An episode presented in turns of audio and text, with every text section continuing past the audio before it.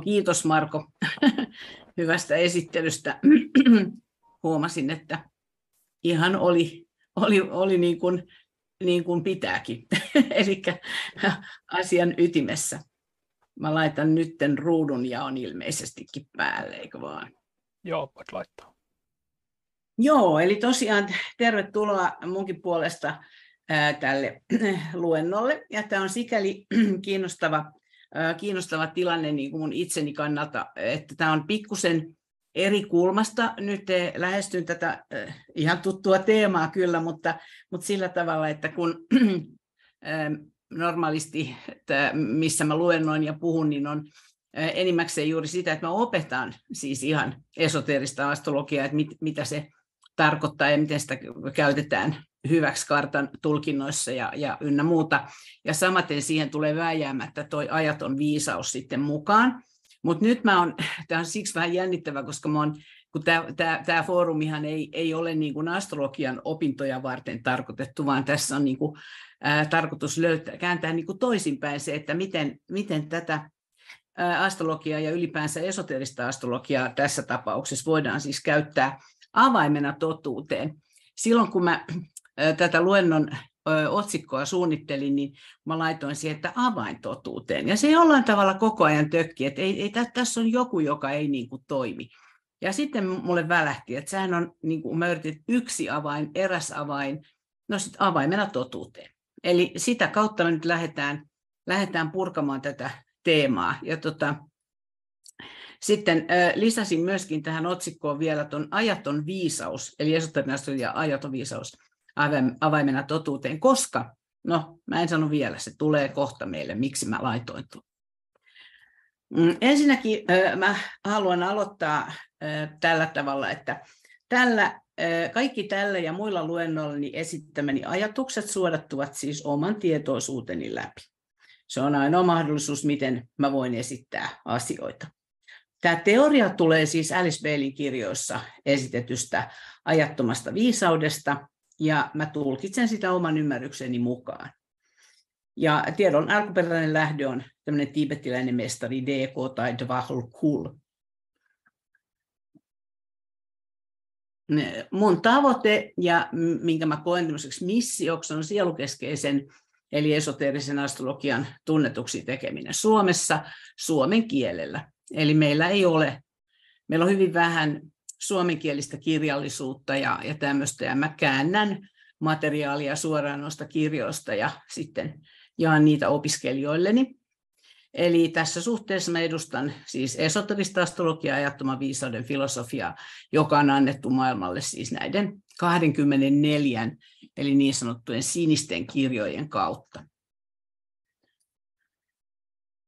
Mm. Mä otan silloin ihmisiä parhaiten, kun ihminen on tietoisesti lähtenyt henkiselle polulle ja haluaa selvittää, että millä tavalla, mitkä on hänen niin kuin vahvuudet, eli tunnistaa itsessään omat henkiset vahvuudet ja samalla nähdä myöskin, että, että minkälaisia haasteita siihen siis, siis liittyy, että voi niin kuin pyrkiä tietoisesti jalostamaan tai hiomaan sitä timanttiaan. Ja esoterinen astrologia hyödyttää ihmistä, joka on tietoisesti astunut henkiselle polulle ja haluaa kehittää itseään. Eli, eli tota, pitää vanhaa sanotaan mottonaan, eli tunne itsesi. Haluaa siis tuntea itsensä ja päästä, päästä niin kuin mahdollisimman syvälle itseensä, koska kohta nähdään, että se on asian ytimessä. Ja mä pidän tosiaan itseäni ajattoman viisauden opiskelijana siinä, missä kaikki muutkin opiskelijat on, että mä kerron vaan sen, mitä, mitä mä tiedän, jota ehkä muut ei välttämättä ole vielä, vielä niin kuin tienneet. Joo, siinä on kirjasarja kuvattuna. Noin, eli lähdetään lähestymään meidän aihetta. Ensimmäiseksi mä olen ottanut tähän tämmöisen tekstin, joka joka on tuolla äh, kaikki, aika monen, jos se nyt ihan jokaisen Beilin kirjan alussa, tämmöinen, joka koskee tätä, äh, miten meidän tulee suhtautua näihin opetuksiin, tai mihin tahansa opetuksiin. Eli tässä on, että Herra Buddha on sanonut, että meidän ei pidä uskoa mihinkään vain siksi, että niin on sanottu, ei perinteisiin, ei traditioihin vain, koska ne on, ovat periytyneet antiikin ajoilta. Ei huhuihin sellaisenaan, ei viisaiden kirjoituksen siksi, että viisaat kirjoittivat ne, ei kuvitelmiin, joita voisimme olettaa Devan inspiroimiksi meissä, eli oletettuun henkiseen inspiraatioon, ei johtopäätöksiin, jotka perustuvat johonkin sattumanvaraiseen te- te- tekemäämme olettamukseen, ei sellaiseen, mikä näyttää analogiselta välttämättömyydeltä, eikä opettajimme tai mestariemme auktoriteettiin. Mutta meidän tulee uskoa silloin, kun oma järkemme ja tietoisuutemme vahvistaa kirjoitettua oppia tai sanontaa. Tätä varten hän sanoo lopuksi. Opetin teitä olemaan uskomatta siihen, mitä olette kuulleet, mutta silloin, kun uskotte tietoisuudessanne, silloin toimikaa sen mukaisesti. Tämä on salaisessa opissa, Blavatskin salaisessa opissa tämä teksti. Joo, eli aika, aikamoista, aikamoista tekstiä, että, että tota, paljon on, on sanottu, mihin, milloin ei pidä uskoa, ja sitten yksinkertaisesti, eli tässä niin kuin tullaan siihen asian ytimeen, että silloin kun se oma tietoisuus tunnistaa jonkun asian todeksi, niin silloin pitää uskoa. Eli tämä on, siinäpä se just onkin, että koska me, kuinka, miten me erotetaan se aina, että mikä on vaan uskomista uskomisen vuoksi, mikä on sitä oikeaa tietoisuuden tuomaa tulkintaa. No tässä on nyt ihan ensimmäisenä, mä olen ottanut tämmöisen mm, teorian tähän käsiteltäväksi, eli kysymys on tämmöisestä ihmisen kohdalla tämmöisestä suuresta suunnitelmasta, siis näin ajaton viisaus opettaa. Eli on olemassa suuri suunnitelma tai jumalallinen suunnitelma, jumalallinen suunnitelma, jo, jossa niin ajatuksena on se, että ihminen on lähtenyt jostain monadista, eli tuolta hyvin, hyvin korkeista ulottuvuuksista, lähtenyt laskeutumaan materiaan. Se on tullut ensin sieltä, siellä on syntynyt idea, että lähdetään materiaan ilmentämään tiettyjä asioita. Ja sieltä on tultu ensin niin, että on tultu ensin, niin kuin jos puhutaan nyt maaplaneetasta, niin on tultu niin kuin ilmakehään, sitten on tultu kivikuntaan, kasvikuntaan, eläinkuntaan. Ja siinä vaiheessa, kun on syntynyt mieli, eli on tapahtunut tämmöinen niin sanottu individualisaatio, ja si, niin si, siinä vaiheessa syntyi ihmiskunta. Ja, ja silloin tämä ihmiskunta on siis laskeutunut tänne materiaan. Ja, ja silloin kun me on laskeuduttu tänne materiaan, niin me, ollaan, me lähdetään vääjäämättä kulkemaan niin sanottua ristin tietä. Eli siinä on logiikka, että maaplaneetan symboli on ympyrä ja risti keskellä. Eli me lähdetään kulkemaan ristin tietä, joka on niin kuin jo raamatustakin tuttu käsite. Eli se tie ei ole helppo. Eli tämä on semmoinen mielenkiintoinen asia, johon mä törmään tässä opettaessa, opettaessani, että, että pitääkö olla helppoa vai ei. No nyt tänä päivänä hyvin paljon monet opit ja, ja, ja tämmöiset New Age-liikkeet ja erilaiset ilmiöt opettaa sitä, että ei enää pidä olla vaikeaa. Nyt, nyt voidaan, voidaan mennä kohti sellaisia aikoja, jolloin asiat muuttuu helpoksi ja, ja kauniiksi ja muuta vastaavaa. Niin se on aivan totta, että niitä hienoja asioita pitää toki niin kuin elämässä kultivoida ja kokea kauniita, kauniita, kauniita värejä, kaunista musiikkia ja niin edelleen. Ja, ja kauniita ajatuksia, kauniita, kaunista puhetta. Sehän on niin kuin meidän tavoite itse asiassa, mutta, mutta se, että se ei vääjäämättä se ei poista niin kuin sitä tosiasiaa, että me ei tarvitse kuin miettiä, että missä maailmassa me eletään tällä hetkellä, niin ajathan on ihan valtavan vaikeita. me edetään todella, todella haastavia aikoja. Ja, ja nyt sitten jos ajatellaan, että miten me selvitään näistä, niin, niin mä ajattelen niin, että me selvitään niistä sillä, että me pystytään ottamaan niihin asioihin korkeampi ulottuvuus ja korkeampi perspektiivi. Eli me ei voida niin kuin niiden asioiden omalla tasolla ikään kuin kestää niitä, vaan niihin pitää tulla semmoinen toinen ulottuvuus ja katsantokanta. Ja sitten yksi niitä työkaluja, joita me voidaan käyttää ja, ja oikeastaan merkittävä sellainen on siis itsetuntemus.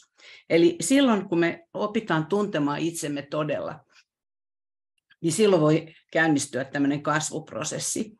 Ja sitten siinä vaiheessa, kun tapahtuu herääminen, eli me huomataan, että, että hetkinen, että mähän olen jotain muutakin kuin vaan tämä mun, mun keho ja mun tunteet ja mun ajatukset ja, ja, ja tota, ää, näin.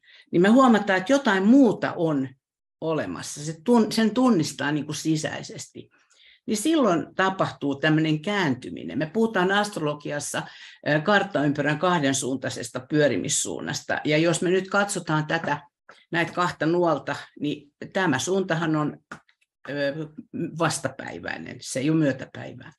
Eli toisin sanoen me tullaan niin kuin vastavirtaan. Ja, me, ja silloin kun tämä tämä lukusuunta, tämä on normaali astrologiassa, mitä aina käytetään, mutta todellisuudessa tämä on se henkinen suunta, ja tästä löytyy se logiikka näiden astrologisten merkkien kautta. Eli silloin kun me lähdetään niin kuin paluun polulle, eli me lähdetään nousemaan takaisin sinne, mistä me on laskeuduttu alun perin, niin silloin alkaa tämä evoluutio, eli henkinen evoluutio, taikka tietoisuuden evoluutio. Eli se, siinä tapahtuu käännekohta, se ei ole päivässä, tietenkään se on pitkä prosessi, mutta pikkuhiljaa se pyörä lähtee kääntymään.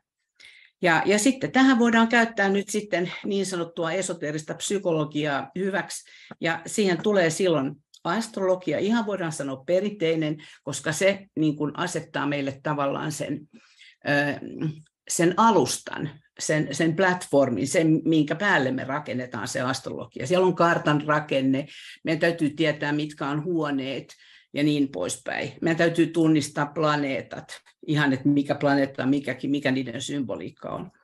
Ja sitten tähän lyödään vielä päälle seitsemän sädettä, jotka on koko niin kuin kosmoksen läpäisevät seitsemän tämmöistä kosmista sädettä. Niihin me ei nyt valitettavasti tämän luennon aikana pystytä ollenkaan menemään. Että tota, se on taas jo sen verran pitkä juttu, että tunti ei riitä. Joo, eli, eli yhteensä sitten toi esoterinen astrologia, joka on se esoterinen astrologia plus, ja siinä, siihen kuuluu säteet, niin se muodostaa tämmöisen esoterisen psykologian. Ja DK sanoo kirjoissa, että tämä on se psykologia, joka tulevaisuudessa tulee olemaan ihan virallisestikin hyväksytty. Toivotaan näin.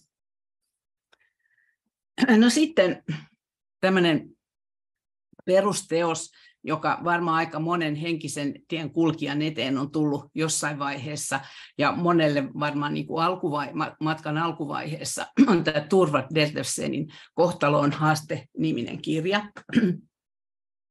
Ja sieltä mä poimin meille yhden pienen kohdan. Esoteerisen kehityksen päässä on aina tieto totuudesta. On olemassa vain yksi totuus, se on riippumaton ajasta, kulttuurista ja uskonnosta. Joo, tässä on muutama mielenkiintoinen asia. Eli tämä ensinnäkin tämä esoteerinen kehitys ja sen päässä on aina tieto totuudesta. No näin mä itse asian koen. Sitten tämä asia, että on olemassa vain yksi totuus. Mä olen huomannut, että voin olla väärässäkin, mutta että mä olen huomannut, että usein sellaisten henkilöiden kanssa, jotka ei ikään kuin ne ei tunnista sitä vielä sitä tietoisuutta itsessään, niin heidän kanssa saattaa tulla tästä väittämään, että onko olemassa yksi totuus. No perimmältään, kun ajatellaan, niin asiathan on jollain tavalla. Että se ei ole niin kuin subjektiivista. Se, se, miten ihminen näkee sen totuuden, on subjektiivista. Mutta jos me katsotaan sen subjektiivisuuden yläpuolelle, niin mä näen, että siellä on vain yksi totuus. Ja se on siis riippumaton ajasta, kulttuurista ja uskonnosta. Mutta menetelmät totuuteen pääsemiseksi ovat eri aikoina eri, eri kulttuurien hahmottamina erilaiset, sanoi Detlefsen. Aivan, meillä on erilaisia. Tässäkin tämänkin luentosarjan aikana on, kuultu monia asioita ja tämän ja tämän luentosarjan edellisissä jaksoissa ja joka puolella me kuullaan erilaisia tapoja, millä sitä totuutta kukin voi hahmottaa. Ja se on sitten sidoksissa siihen ihan henkilöön. Jokaisella on henkilökohtainen oma, oma tapa ymmärtää. Ja sitten vielä voi olla näitä kulttuurisidonnaisuuksia paljonkin, tai on. Kaikki menetelmät ovat apukeinona yhtä hyviä ja käyttökelpoisia, kyllä. Tosin läheisimmiltä tuntuvat aina oman kulttuurin oppijärjestelmät ja symbolit. Länsimaiselle ihmiselle tie on oleellisesti vaikeampi ja säännöllisesti pitkällisempi itämaisin apukeinoin. No nyt sitten mielenkiintoista on ajatella se, että mehän aika paljon täällä länsimaissa, meillä on, meillä on paljon ihmisiä, just, jotka kääntyy buddhalaisuuden ajattelutapaan ja, ja moniin näihin itämaisiin uskontoihin, että tämä nyt on Detersenin kommentti, mutta tästä voidaan niin olla eri mieltä, mutta en osaa sanoa, miten ihmiset kokee tämä nyt sitten, kun me katsotaan, niin tämä ajaton viisaus, niin tämähän on siis hyvin pitkälle länsimaista buddhalaisuutta tietyllä tavalla. E, eli luennon pohjana on siis toima jo sanonut tämän ajattoman viisauden filosofia, joka toimii perustavaa laatua olevana tekijänä ja ajatusmallina esoteriselle astrologialle. Esoterinen astrologia on se työväline, joka auttaa minua, itseäni ja varmaan toivottavasti monia muitakin ja varmaan auttaakin monia muita löytämään perimmäisten totuuksien äärelle. Ei ole esoterista astrologiaa ilman esoterista filosofiaa, joka on esitetty laajasti siis noissa kirjoissa. Aivan, eli itse asiassa ei olisi mitään esoterista astrologiaa, jollei sitä pohjalla olevaa perusfilosofiaa olisi. Eli se perustuu siihen. Ja se on myöskin asia, joka tekee tästä niin kuin monesti hirveän vaikean niin kuin lähestyä, koska siinä on valtavasti käsitteitä. Silloin kun me aletaan opiskella esoterista astrologiaa, me törmätään heti valtavaan joukkoon erilaisia käsitteitä, jotka kaikki tulee sieltä perusfilosofiasta. Eli, eli tämä on hyvin mielenkiintoinen prosessi, just kun mä olen lähtenyt opettamaan tätä, että millä tavalla mun pitää opettaa, mikä on se, mikä on se, se, niin kuin se tekniikka, että ihminen pääsee sisään tämmöiseen valtavan laajaan asiaan, mutta kuitenkin niin kuin tietyllä tavalla pienistä, pienien yksityiskohtien tai pienempien yksityiskohtien kautta. Kaikki tieto on meissä itsessämme ja valmiina, koska olemme määrätyllä tavalla ajatellen kaikki se tieto itse. Eli me ollaan se tieto, me ollaan osa tätä kokonaisuutta ja, ja tota, meidän täytyy vaan kaivaa se tieto itsestämme. Eli tietyllä tavalla ajattelen, ei ole olemassa mitään meidän ulkopuolelta tulevaa tietoa. Eli meidän tulee herätellä se uinuva tieto itsessämme. Ja se tapahtuu siten, että tietoisuus laajenee ja mielenkiintoinen kysymys on se, että millä tavalla sitä voi edistää. No ehkä tiettyyn pisteeseen asti sitä ei kovinkaan helposti voi edistää, mutta toisaalta voidaan ajatella, että aika edistää tietoisuuden laajentumista ihan yksinkertaisesti, mutta ihmiskunnan aika on ollut sillä tavalla valtavan pitkä, että esimerkiksi kerrotaan, että ajattomassa viisaudessa kerrotaan, että meillä on tämmöinen ylempi mentaalitaso, johon mä kohta tulen tuolla, ja siellä on sitten, meillä on niin sanotut aurinkoenkelit laskeutunut sinne meidän mentaalitasolle ja rakentanut sinne semmoisen egoisen lootuksen, jonka tehtävänä on auttaa ihmiskuntaa nopeuttamaan tätä kehitystä. Mä palaan tähän kohta. Eli se, että miten tämä laajentuminen tapahtuu? No siinä, siinä vaiheessa, kun me ollaan niin kuin herätty jo näihin asioihin ja me saadaan työkaluja ja me voidaan tietoisesti lähteä niin kuin rakentamaan sitä omaa itseämme, niin silloin me voidaan itse myöskin siihen vaikuttaa. Eli kun otamme vastaan tiedon tietoisuudessamme, on mahdoton tietää, mistä tieto on tullut. Eli tässä tulee jossain kohtaa tulee selkeästi semmoinen vaihe, että tämä on mun omaa kokemusta, tämä on henkilökohtaista kokemusta ihan, että, että jossain kohtaa tietää asioita, joita ei edes tiennyt tietävänsä ja ihmettelee, että mistä se on tullut, niin mä ajattelen, että silloin on käynyt niin, että se on se mun tietoisuus, niin kuin jos joku lukko on avautunut, joka on avannut mulle jonkun tiedon sieltä. Se on niin kuin, ihan kuin olisi lukko avattu jostain tietystä luukusta ja, ja sieltä putkahtaa sitä tietoa silloin, kun mä olen itse valmis siihen. Monesti ihmisen on siis vaikea nähdä ero tiedon ja tietoisuuden välillä. Eli tämä on myös yksi sellainen mielenkiintoinen kohta, että joskus kun juttelee ihmisten kanssa, ja saattaa, mä olen esittänyt kysymyksen, että no mitä sä ajattelet, että mikä ero on tiedolla ja tietoisuudella, niin ihminen saattaa miettiä hetken aikaa ja sanoa, että en mä oikeastaan osaa sanoa. Ja niillähän on todella suuri ero.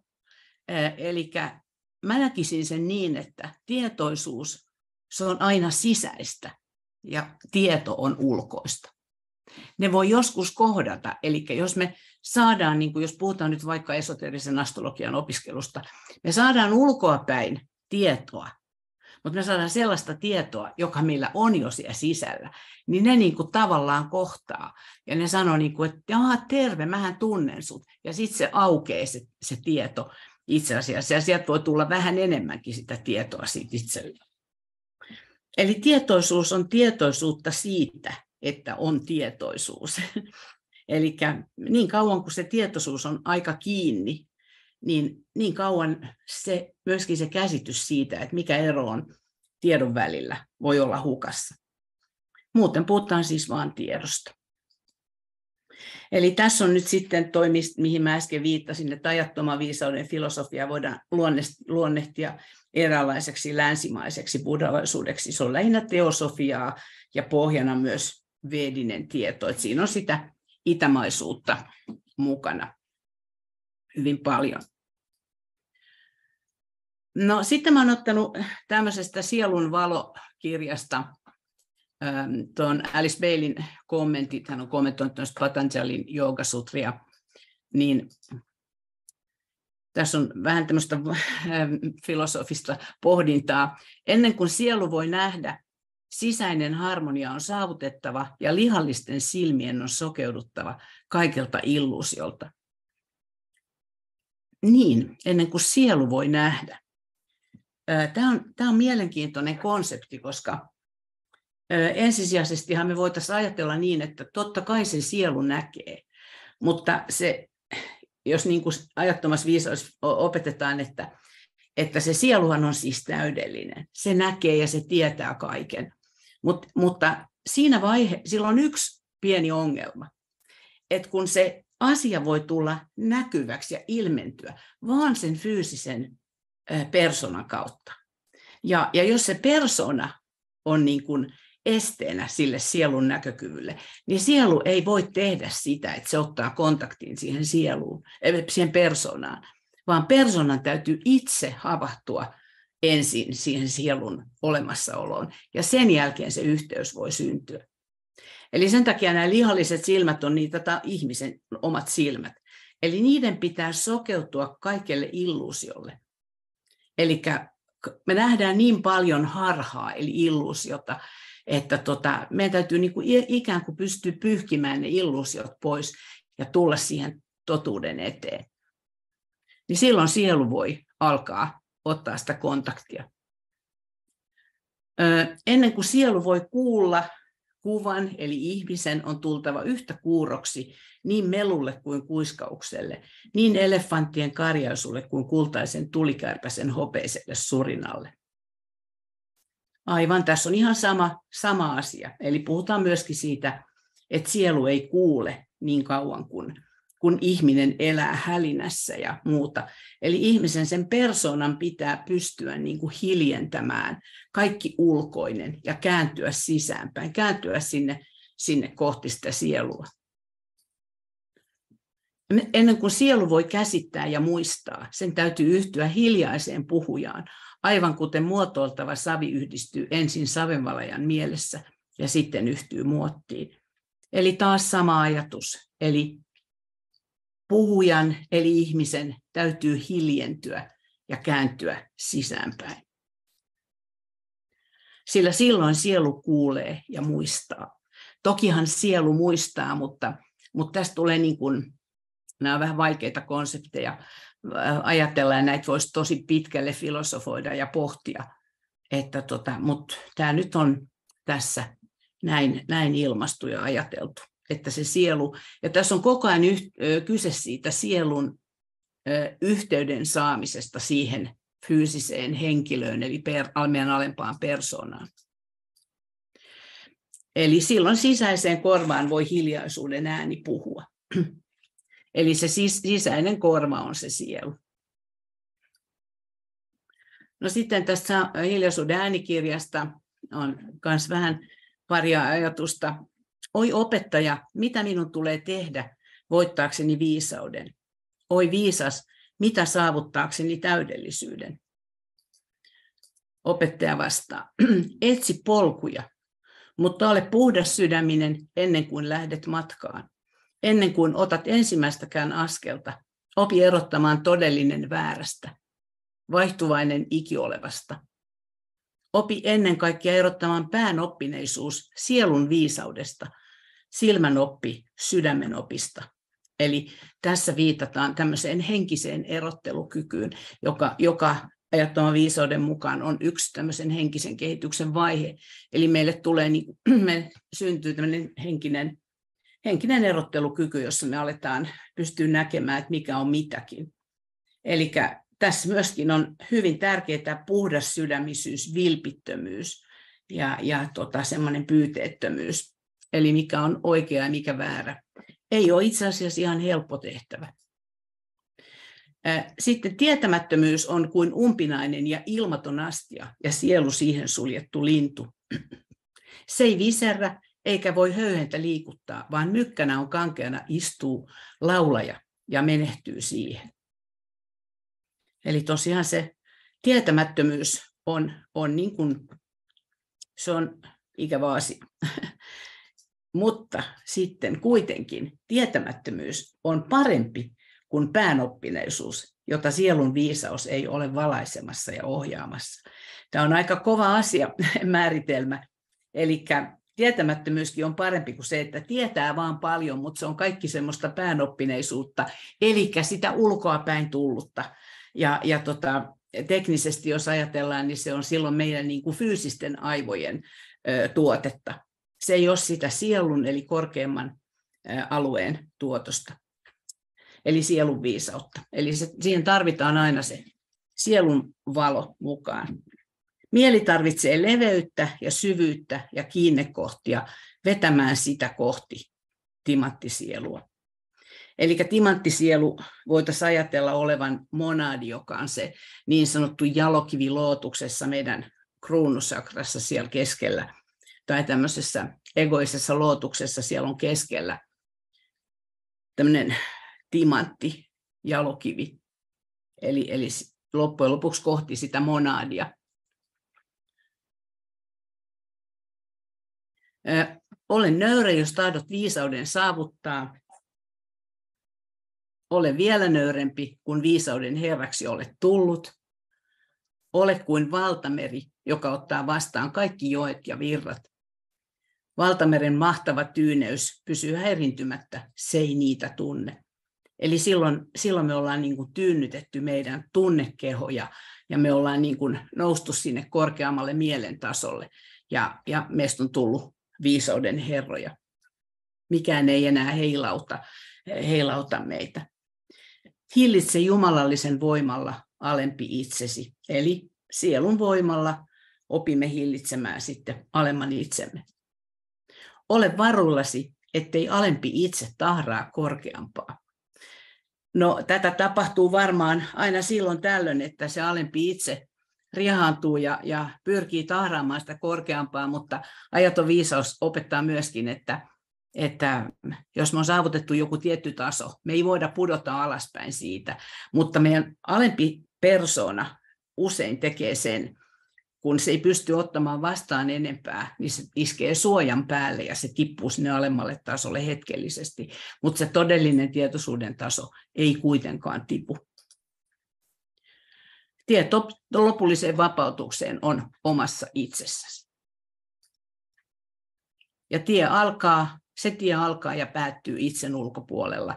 Eli tarkoittaa itsellä, tarkoitetaan just sitä omaa persoonaa, alempaa itseä, Eli tie kuljetaan, se tie on siellä ylhäällä ja sitä kohti me mennään. Ja me voidaan oikeastaan kulkea sitä meidän henkistä polkua, vaan ole tulemalla tietoiseksi siitä, että se, se henkinen polku ei ole tässä persoonassa, mutta tämä persona oppii seuraamaan sitä polkua.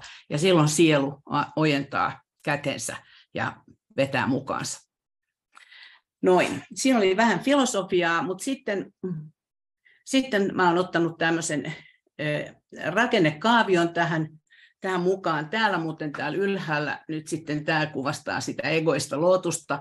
Siihen me ei voida mennä myöskään ollenkaan. Siellä on tämmöisiä terälehtiä, jotka kuvastaa sitä ihmisen kehitystä, ja tuolla on se timantti, eli se jalokivi keskellä tuolla lootuksessa. Ja sitten äh, tässä on tämä, vaan äh, kuvatakseni tätä ajatusta ihan teknisesti, niin tässä on tämä nämä, kaikki seitsemänkertaisia nämä tasot. Tässä on ensin meidän eterisfyysinen keho, tämä alempi taso. Sitten tullaan seuraavalle tähän sen yläpuolella olevan tämmöinen tunne, eli astraalikeho. Ja sitten on alempi mieli, jonka tasoja on, jolloin nämä neljä alatasoa. Ja sitten meillä on tämä korkea, korkeampi mieli, eli kolme ylintä mentaalitasoa, joka, joka on tämä sielun asuinsia. Ja täällä on myöskin tämä ekoinen luotus, eli se kun mä puhuin, että sanotaan, että ne aurinkoenkelit olisi laskeutunut tänne, tänne meidän ihmiskunnan mentaalitasolle auttamaan tämän egoisen luotuksen avulla ihmiskunnan kehitystä. Nämä on näitä ajattoman viisauden opetuksia.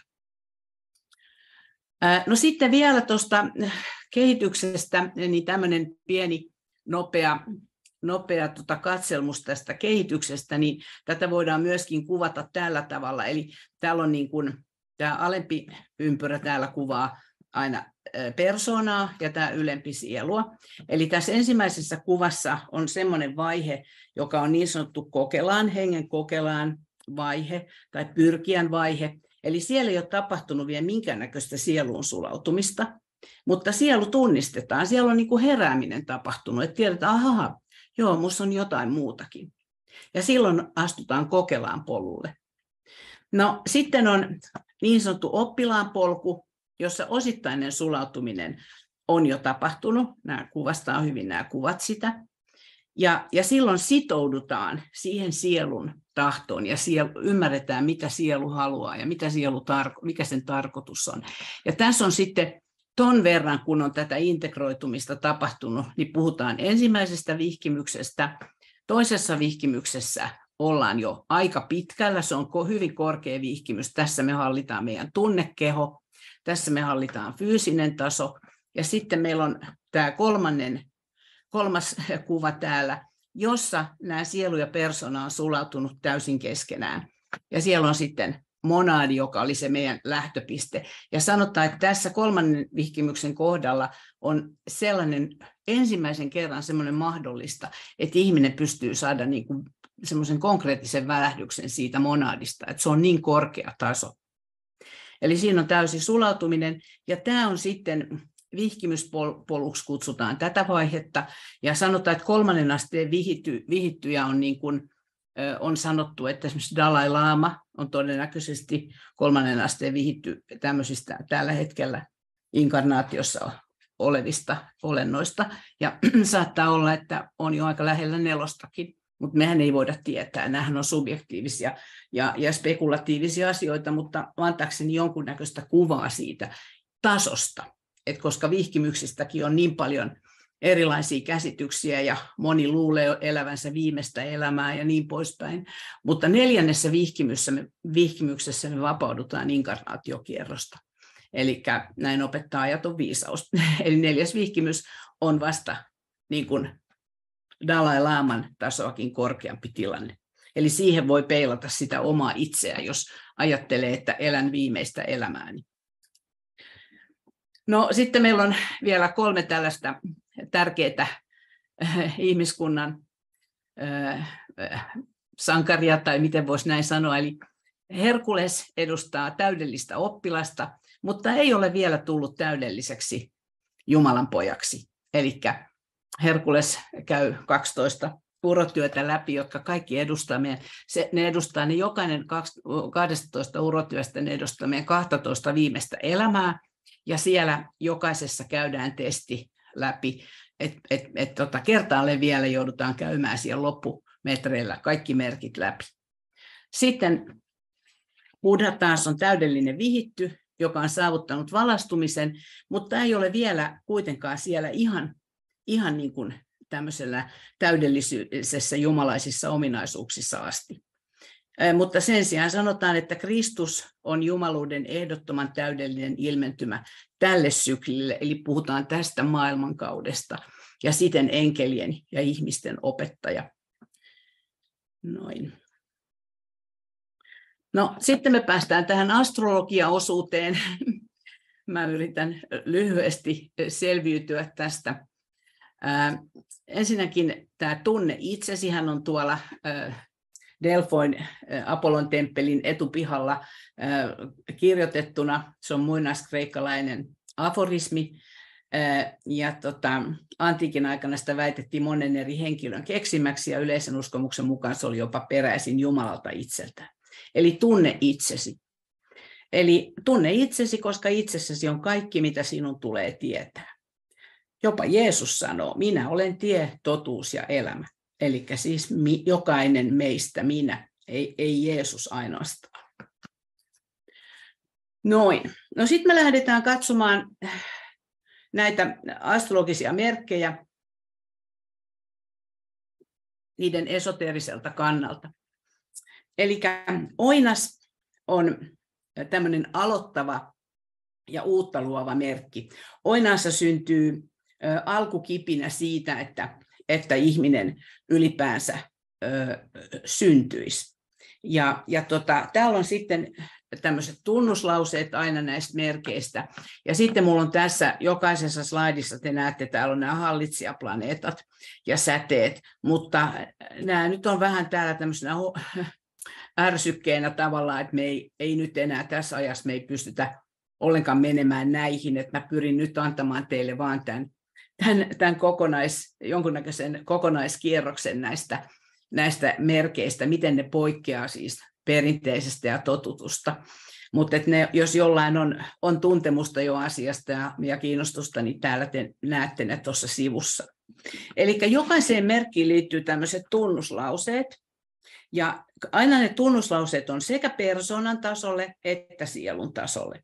Ja persoonan taso sanoo, etsitäköön jälleen muotoa oinassa, joka tarkoittaa sitä, että jos me puhutaan niin kuin persoonan tason ihmisestä, joka ei ole vielä henkisellä polulla, niin silloin oinaasta syntyy ajatus, lähdetään kohti muotoa, eli ihmismuotoa, ja silloin mennään kaloihin ja astutaan siihen veteen. No se on aika mielenkiintoista ajatella, että Jumalan henki liikkui vetten päällä ja puhutaan, että ihminen on syntynyt merestä tai miten ne nyt menee ne jutut, niin, tota, niin, niin, eli se, se vesielementti tulee siellä vastaan.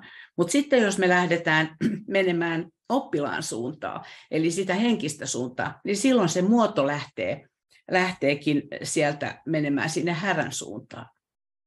Mutta joka tapauksessa sielu sanoo oinaassa, astun esiin ja hallitsen mielen tasolta. Eli oinaaseen liittyy tämmöinen tietty sokeus, Oinas on sokea eläin, joka ryntäilee asioihin, menee huimaa vauhtia joka paikkaan, joka näyttää kiinnostavalta. Ja, ja sen sijaan oinaan pitää oppia hallitsemaan mieltä, eli muistaa ajatella ensin ennen kuin tekee.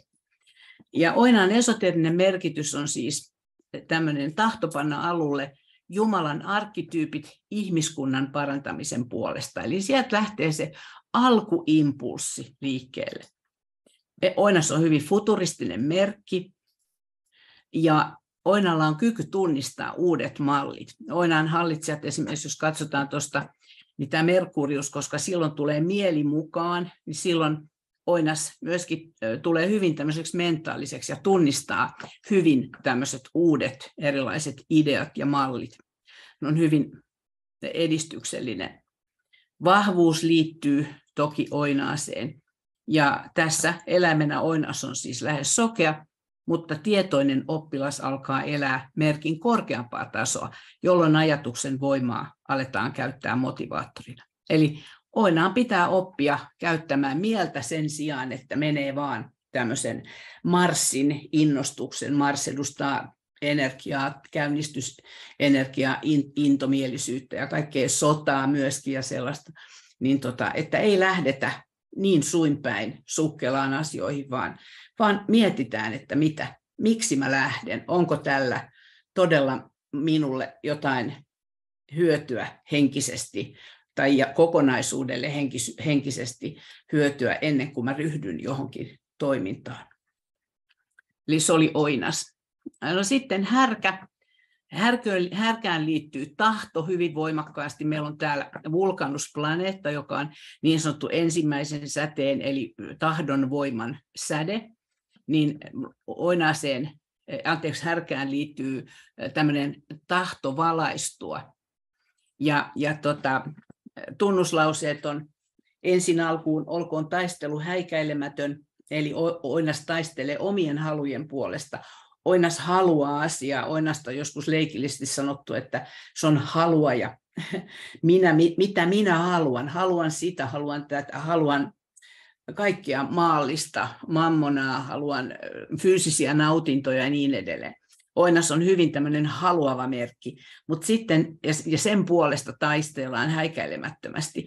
Mutta sitten kun tulee tämä sielun taso, niin silloin näen, ja kun silmä on avautunut, kaikki on valoa tai valaistunutta. Eli äh, Buddhahan saavutti siis, sanotaan, että Buddha saavutti, syntyi, valaistui ja kuoli härän merkissä. Eli tämä on niin kuin valon merkki. Buddhalaisethan viettää härän täydenkuun aikaan tämmöistä Vesak-juhlaa muun muassa, joka on valon, valon juttu. Joo, eli härän silmä aukeaa, kolmas silmä aukeaa ja silloin kaikki on valoa. Eli halu paljastaa jumaluuden valo, joka on piilossa muodon sisällä. Härkä on valon tuoja, kaikkien muotojen oikea keskinäinen suhde luo kauneuden. Ja valo kaunistaa muodon ja luo taidetta, eli härkähän liittyy myös kaikki tämmöinen kauneus ja taide ja muut Venuksen kautta. Ja kolmannen silmän avautuminen liittyy tähän valaistumiseen, eli syntyy tämmöinen Jumalan visio. No sitten kaksonen, kaksonen on hyvin tämmöinen kaksinainen merkki, siellä on vuorovaikutus alemman ja korkeamman itsen välillä, joka syntyy sitten tietyssä vaiheessa. Ensin kaksonen, on hyvin hajanainen, kiinnostunut monista asioista ja, ja tota, keräät valtavasti tietoa, ja tota, täällä on mainittu muuttuva risti tuossa, niin muuttuva risti tarkoittaa sitä, että ihminen kerää muuttuvia kokemuksia, muuttuvaa tietoa, tietoa valtava määrä. Kaksoset rakastaa usein kirjoja ja kirjallisuutta ja kaikenlaista tiedonkeruuta. Ja sitten kuitenkin täällä personatasolla tunnuslause sanoo, tehköön epävakaisuus työnsä.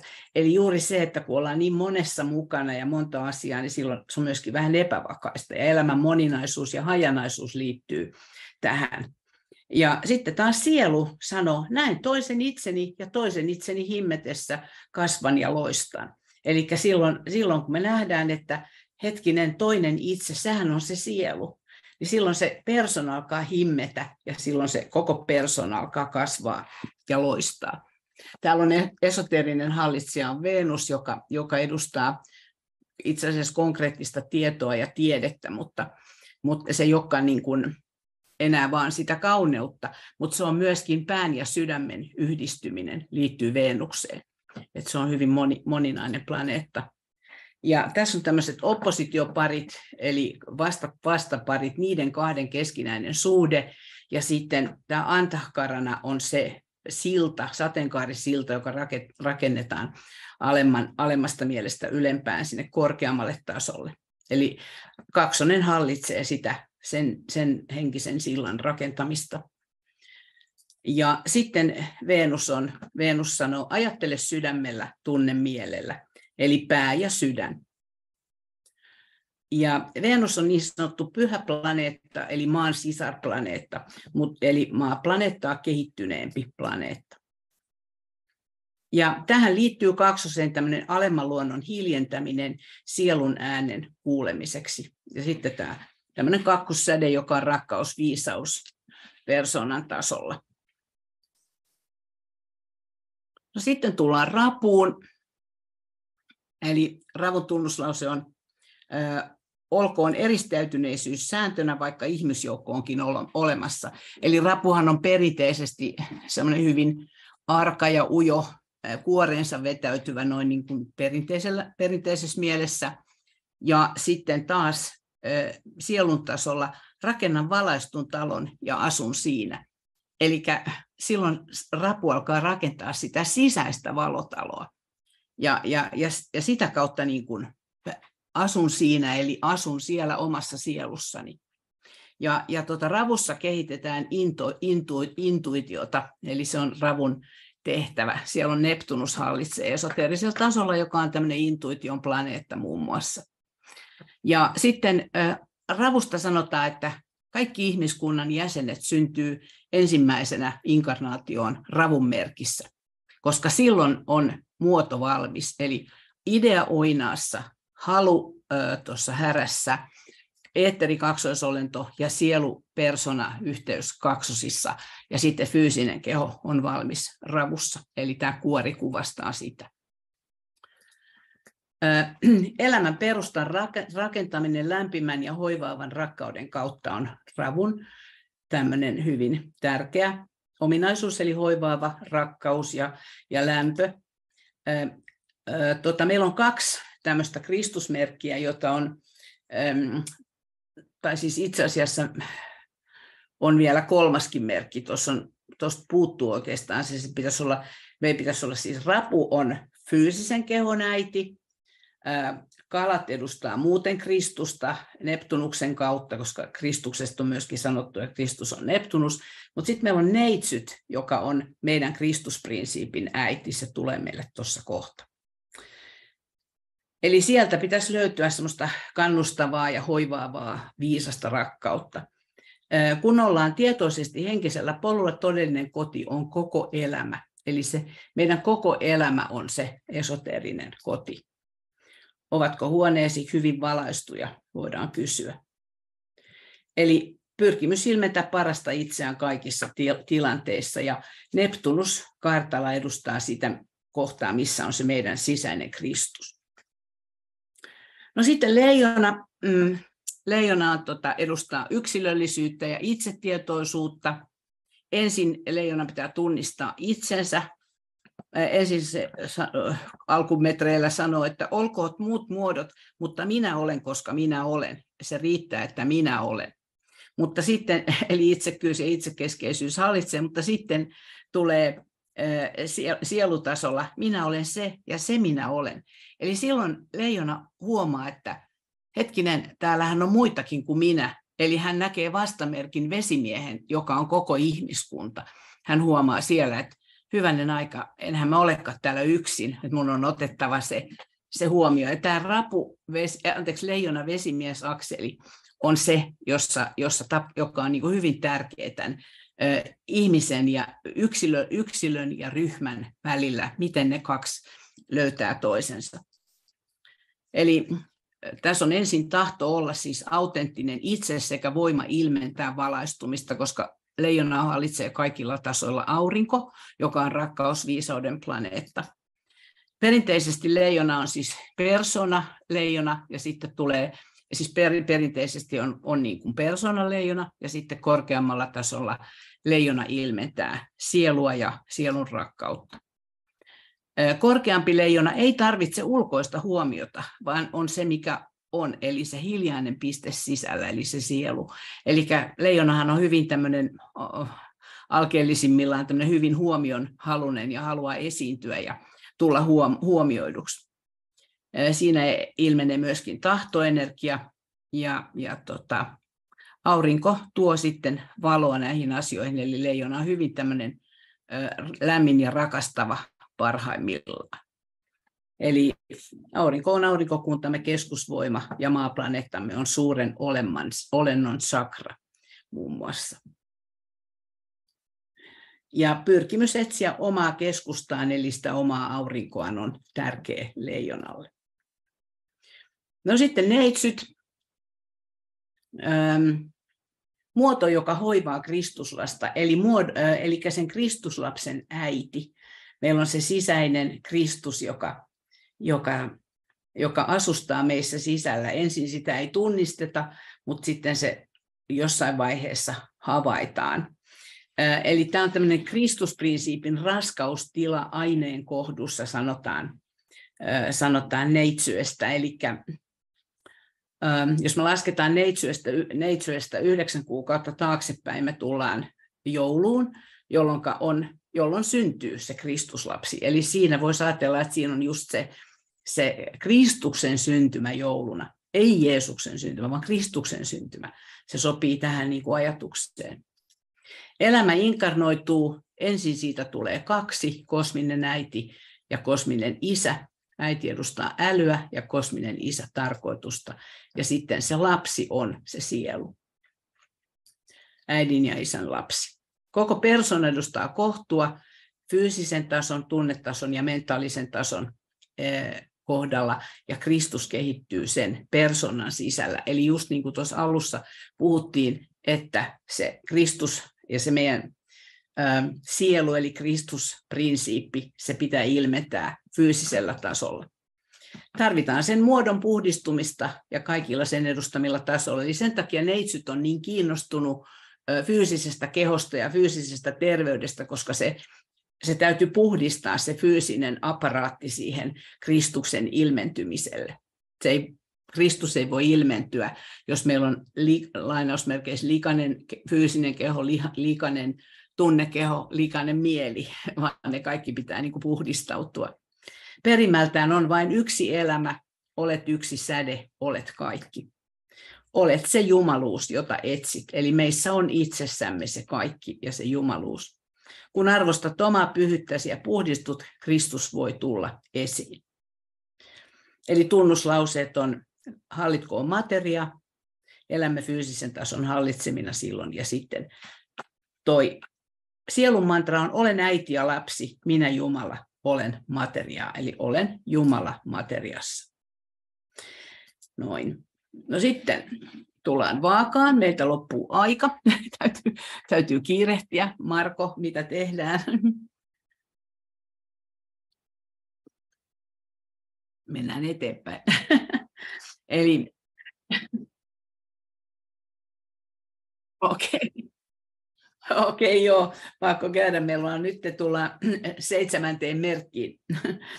No niin, eli tota, elikkä vaaka tasapaino elämän ja muodon välillä. Vaakaan liittyy siis oikeat suhteet kaikilla tasoilla, ihan kaiken, kaiken suhteen. Vaakaan edustaa ihmissuhteita, koska siellä hallitsee Venus eksoteerisesti, ja Venus edustaa myöskin ihmissuhteita, mutta vaakaan liittyy siis kaikki oikeat suhteet. Et jos ajatellaan tuota vaakakuppien niin kuin tasapainoa, niin, niin tota, mitä tahansa me laitetaan sinne, niin, niin se tasapaino se löytyy siitä, että meillä on oikea suhde niiden asioiden välillä, mitä, mitä noiden, noihin kuppeihin laitetaan. Ja, ja tota, tunnuslauseet on tehtäköön valinta. Opettelemme tekemään oikeita valintoja. Eli vaaka, vaakahan on sellainen merkki yleensä, jonka on hyvin vaikea tehdä valintoja. Se miettii, pohtii, että onko tämä vai onko tämä, kumpi olisi oikea, koska tota, koko ajan se pelkää, että jos mä teen ton valinnan, niin se vaakakuppi keikahtaa tonne ja niin poispäin. Eli sen takia ihan sieltä alusta asti vaakaan liittyy tämä valo, valintojen tekemisen oppiminen. Ja sitten kun vaaka löytää sen sielutason, niin silloin hän sanoo, valitsen tien kahden voimalinjan välistä. Eli silloin vaaka oppii näkemään, että se pitää se tie kulkea, se on se partakoneen terävä sähköinen, se sähköinen polku, jota kuljetaan, ei voi horjua. Eli se henkinen polku, se on tarkka oma, siinä ei horjuta puolelta toiselle, vaan kuljetaan vakaasti eteenpäin. Yksi tämmöinen vaan pieni tiedonsirunen tässä, niin DK opettaa, että esimerkiksi niin kuin tämä niin sanottu ensimmäinen vihkimys, niin siihen voi liittyä siis vaaka, aurinko ja esimerkiksi nousumerkki leijona tai päinvastoin, niin siinä meillä on se itsensä tunnistaminen suuremman kokonaisuuden osaksi ja sitten tämä oikeiden valintojen tekeminen ja oikeat suhteet kaikessa, niin ne kaksi voi saattaa olla ensimmäisen vihkimyksen merkkejä joskus, ei aina, siis ei välttämättä, mutta voi olla. E, esoteerinen merkitys on kaksinaisuuden harmonisoiminen oikeiden suhteiden kautta, ihmissuhteiden tai minkä tahansa suhteiden, ja siihen liittyy aina nämä suhteet kaikkeen, oikea suhde myös itseen. Oikeat suhteet sekä ulkoisesti että sisäisesti. Ja sitten vaasta sanotaan, että se on tämmöinen tasapainopiste, tämmöinen taukopaikka. Siinä niin kuin levätään hetken aikaa, johon liittyy kaikki dualistisuus, eli kaikki kaksinaisuus liittyy vaakaan. Pitää valita se kultainen keskitie, mikä on tuttu myös buddhalaisuudesta, joka sanoo kaiken kärsimyksen johtuvan haluista. E, härkähän liittyy näihin haluihin, ja sitten ratkaisu siinä on kulje keskitietä. Eli Joskus se voi olla hyvin vaikea löytää, mikä se on se keskitie, mutta sitä kohti, sitä kohti. Uranus ensin ihmisellä on siis vahva ego. Uranus on tämä esoterinen hallitsija, joka tuottaa ihmiselle, jossa ensin ihmisellä on siis vahva ego, mutta jossain vaiheessa syntyy oivallus, että jotain puuttuu. Ja silloin oivallus sisäisen universumin olemassaolosta. Mä itse tykkään hirveästi tästä ajatuksesta, että me löydetään silloin jos tulee se oivallus siitä sielusta, niin sama, samalla voidaan ajatella, että me ikään kuin löydetään tämmöinen meidän oma sisäinen universumi. Mulle se ainakin kuulostaa kauhean hienolta.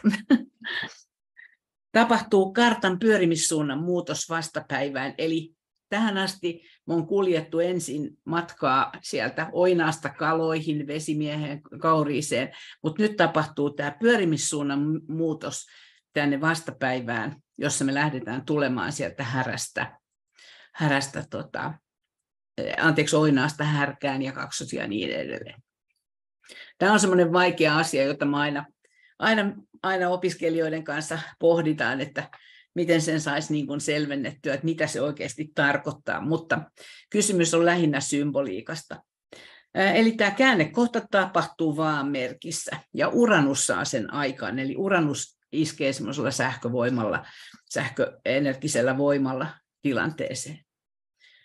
No onko sinulla vahva vaakapainotuskartalla? Noin. No sitten, skorpioni. Siinäpä meillä merkki. Skorpioni oikeastaan on merkki, johon, johon sisältyy tietyllä tavalla, ja tämä koko härkä skorpioni akseli on sellainen, johon sisältyy ihmiskunnan koko tragedia. Kaikki inhimilliset haasteet, mitä meillä meil voi olla jokapäiväisessä elämässä. Me puhutaan niin sanotusta yhdeksästä skorpionitestistä, joita jo, siellä on kaikki, siellä on viha, kunnianhimo, äm, kateus, raha, seksi ja niin edelleen. Siellä on mukavuuden halu. Siellä on kaikki hyvin yl, tämmöiset yleisinhimilliset ominaisuudet. Ja nämä testit ihmisen pitää läpäistä, ennen kuin hän voi olla vapaa vapaa harhoista. Eli siellä sitten tapahtuu tämmöinen tietynlainen ö, tunnekehon kuolema ja harhoista vapautuminen. Ja kun täällä on Marson hallitsijana, niin se on tämmöinen soturin merkki, eli se on ensin sotaista taistelua alempia voimia vastaan, mutta sitten se on omistautumista myös sille hengen polulle. Kuutossäde on omistautuminen ja idealismi. Eli siellä on tunnuslauseena, kukoistako Maija, ja hallitkoon petos. Eli persona ei tunnista harhoja. Ne harhat, joita kutsutaan nimellä Maija, niin ne on, ne on näitä fyysisen tason harhoja, jotka va- hallitsee ja vallitsee koko ajan meidän elämässä. E, eli me, olla, me eletään hyvin pitkälle ihmiskunta itsepetoksen hallitsemina. Mutta sitten sielu käy sen taistelun, olen soturi ja palaan taistelusta voittajana. Se päättää voittaa ne harhat ja se ja se, mikä tässä on ratkaisuna, on se, että ihmisen pitää nostaa, ihmisen pitää nöyrtyä, laskeutua polvilleen ja nostaa ne päivänvaloon valoon ne ongelmat, niin silloin ne poistuu. Eli skorpionillehan on tyypillistä pitää kaikki piilossa, hautoa ne sisällään, eikä puhua asioista ja niin edelleen. Ja silloin, silloin ne ei koskaan, ne on aina, ne on aina siellä piilossa. Ja skorpionista sanotaan, että kun ne yhdeksän päätä kuolee, niin yksi jää aina jäljelle ja se haudataan kiveen, mutta se on aina vaanimassa ihmiskunnassa joka tapauksessa. Esoterinen merkitys, oppiluus, joka ilmenee varjojen transformoimisen kautta.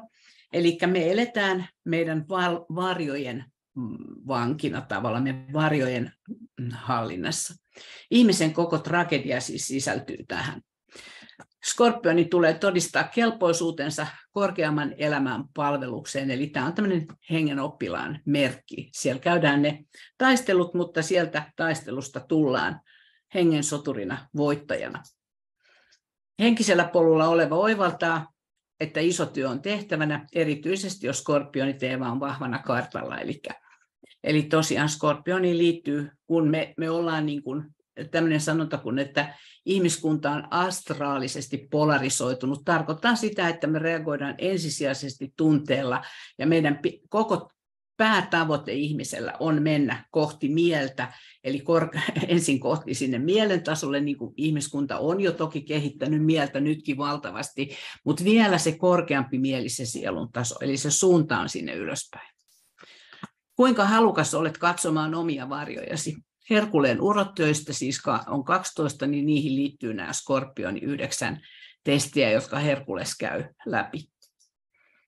Eli hän tappaa siinä tämmöisen yhdeksänpäisen hirviön, ja se nostetaan valoon se hirviö, ja silloin niin kuin tämä sielu, eli sisäinen mestari, saa tiedon, miten se taistelu voitetaan.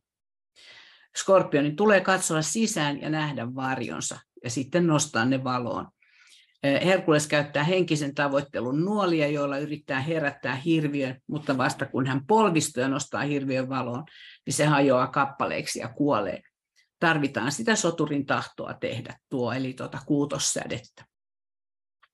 Mars on miekka, jolla Herkules yrittää näitä päitä katkoa. Sitten Pluto on tämmöinen erityishallitsija, joka on elämän ja kuoleman planeetta, eli siihen liittyy myöskin tämmöinen vahvasti tämmöinen transformaatioteema tähän skorpioniin. Eli jos ihmisellä on nousumerkki skorpioni tai, tai vahva muuten skorpioni, niin silloin se elämä voi olla semmoinen transformaatioelämä. Eli mieltä tarvitaan. Ja Merkuris on sitten tämän Skorpionin korkein hallitsija, mutta, eli hierarkinen hallitsija, mutta nämä to, toimii vasta mestaritasolla näihin korkeimmat hallitsijat. Noin. Sitten me päästään jousimieheen, eli tähän oppilaan merkkiin. Jousimies edustaa oppilaan polkua. Ja täällä on sanottukin, että päämäärää kohti kiirehtivä oppilas. Eli mikä on se päämäärä jousimiehellä? Se on kauris. Se on siellä kauriin vihkimyksen vuorella, mihin jousimies tähtää. Ensin alkuun jousimies sanoo, etsittäköön ruokaa. Tavoitteita hallitsee siis hengissä säilymisvaisto. Eli ihan siellä eläin-ihmisen tasolla, niin kuin tuo kuvakin näyttää, niin siellähän on vaan, että ruokaa pitää etsiä ja pysyä hengissä. Mutta sitten homma muuttuu sielun tasolla aivan toiseksi, Eli jousimies sanookin, näin päämäärän, saavutan tuon päämäärän ja näin seuraavan päämäärän. Eli jousimiehestä pitää tulla tämmöinen yhdensuuntainen ja päämäärätietoinen oppilas, että hän pääsee vähiten. Jos ajatellaan vuorikiipeilijääkin, niin siellä tarvitaan niin kuin todella ottaa tarkka sihti siihen, että mihin jalkansa seuraavaksi asettaa. Tai sen, mikä se on se, ei se kuokkaa, mutta se no nyt mut hävisi sana, se tiedätte mitä mä tarkoitan.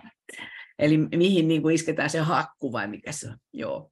Eli se on tarkkaa työtä, ei voi niin kuin sattumanvaraisesti vaan johonkin tähdätä, että mennäänkö tonne, jos vuorelle meinataan päästä. Eli tarkoituksen etsintä ja pyrkimys ponnistella kohti omaa visiotaan. Eli tarkka visio, tarkka päämäärä, selkeä, ei hajanaisuus, mikä, vallitsee, mikä hallitsee jousimiestä, koska siellä on Jupiter, joka on tämmöinen laajentumisen planeetta.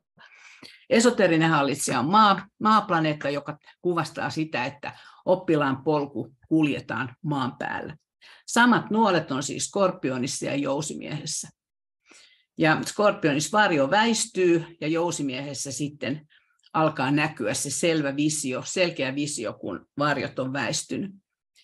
Jousimies hallitsee filosofioita ja uskontoja ja matkoja, mutta henkisessä mielessä kyse on mielenmatkoista tai sisäisistä matkoista, voisi sanoa. Avain menestykseen jousimiehessä on pitää tavoite vakaana, haasteena uteliaisuus tähdätä moneen suuntaan, mutta sitä pitää vain kurinalaistaa itsensä ja toi nuolihan on oppilas itse, mihin hän itsensä seuraavaksi suuntaa. Jousimiesoppilasta pitää tulla horjumaton päämääränsä suhteen, suunnata vain yhteen kohteeseen. Päämäärä tulee olla ihmiskunnan palveleminen. Nyt me päästään tähän tärkeään asiaan, eli palveluun. Eli kaiken päämäärä on palvelu. Kaikissa merkeissä palvelu on tärkeä. Ja maa, planeetta viittaa siihen, että pitää pysyä jalat maan pinnalla, ei voi kulkea siis pääpilvi, eh, tai siis sanotaan niin kuin jalat ilmassa, jalat poissa maan päältä, vaan ne pitää olla vakaasti, pitää olla hyvät kengät ja jalka vakaasti seuraavalle askelmalle. Eli jousimies hallitsee henkistä polkua, joka vie suoraan kohti vihkimyksen vuorta. Tämmöinen on jousimies. No sitten me päästään tähän meidän varsinaiseen vihkimyksen merkkiin, eli jos rapu on portti sisään inkarnaatioon, niin kauris on portti ulos inkarnaatiosta, eli inkarnaatioketjusta. Eli neljäs vihkimys oli se, jossa me vapaudutaan inkarnaatioketjusta, niin kauris edustaa sitä. Eli mm, kauris aloittaa sikäli, se, se edustaa myös sitä väliaikaista porttia ulos elämästä, ja taas sitten rapu tulee sisään elämään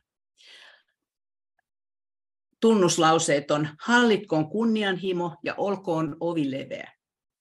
Eli tässä on hyvin, Kauri selitetään tämmöiset hyvin kunnianhimoiset tavoitteet ja, ja semmoinen niin kuin ankaruus ja niin poispäin. Mutta sanotaan, että Kaurin merkissä syntyy ihmiskunnan parhaat ja pahimmat ihmiset. Sitten sielu sanoo, olen eksynyt ylimaalliseen valoon, mutta käännän selkäni tuolle valolle. Eli mm,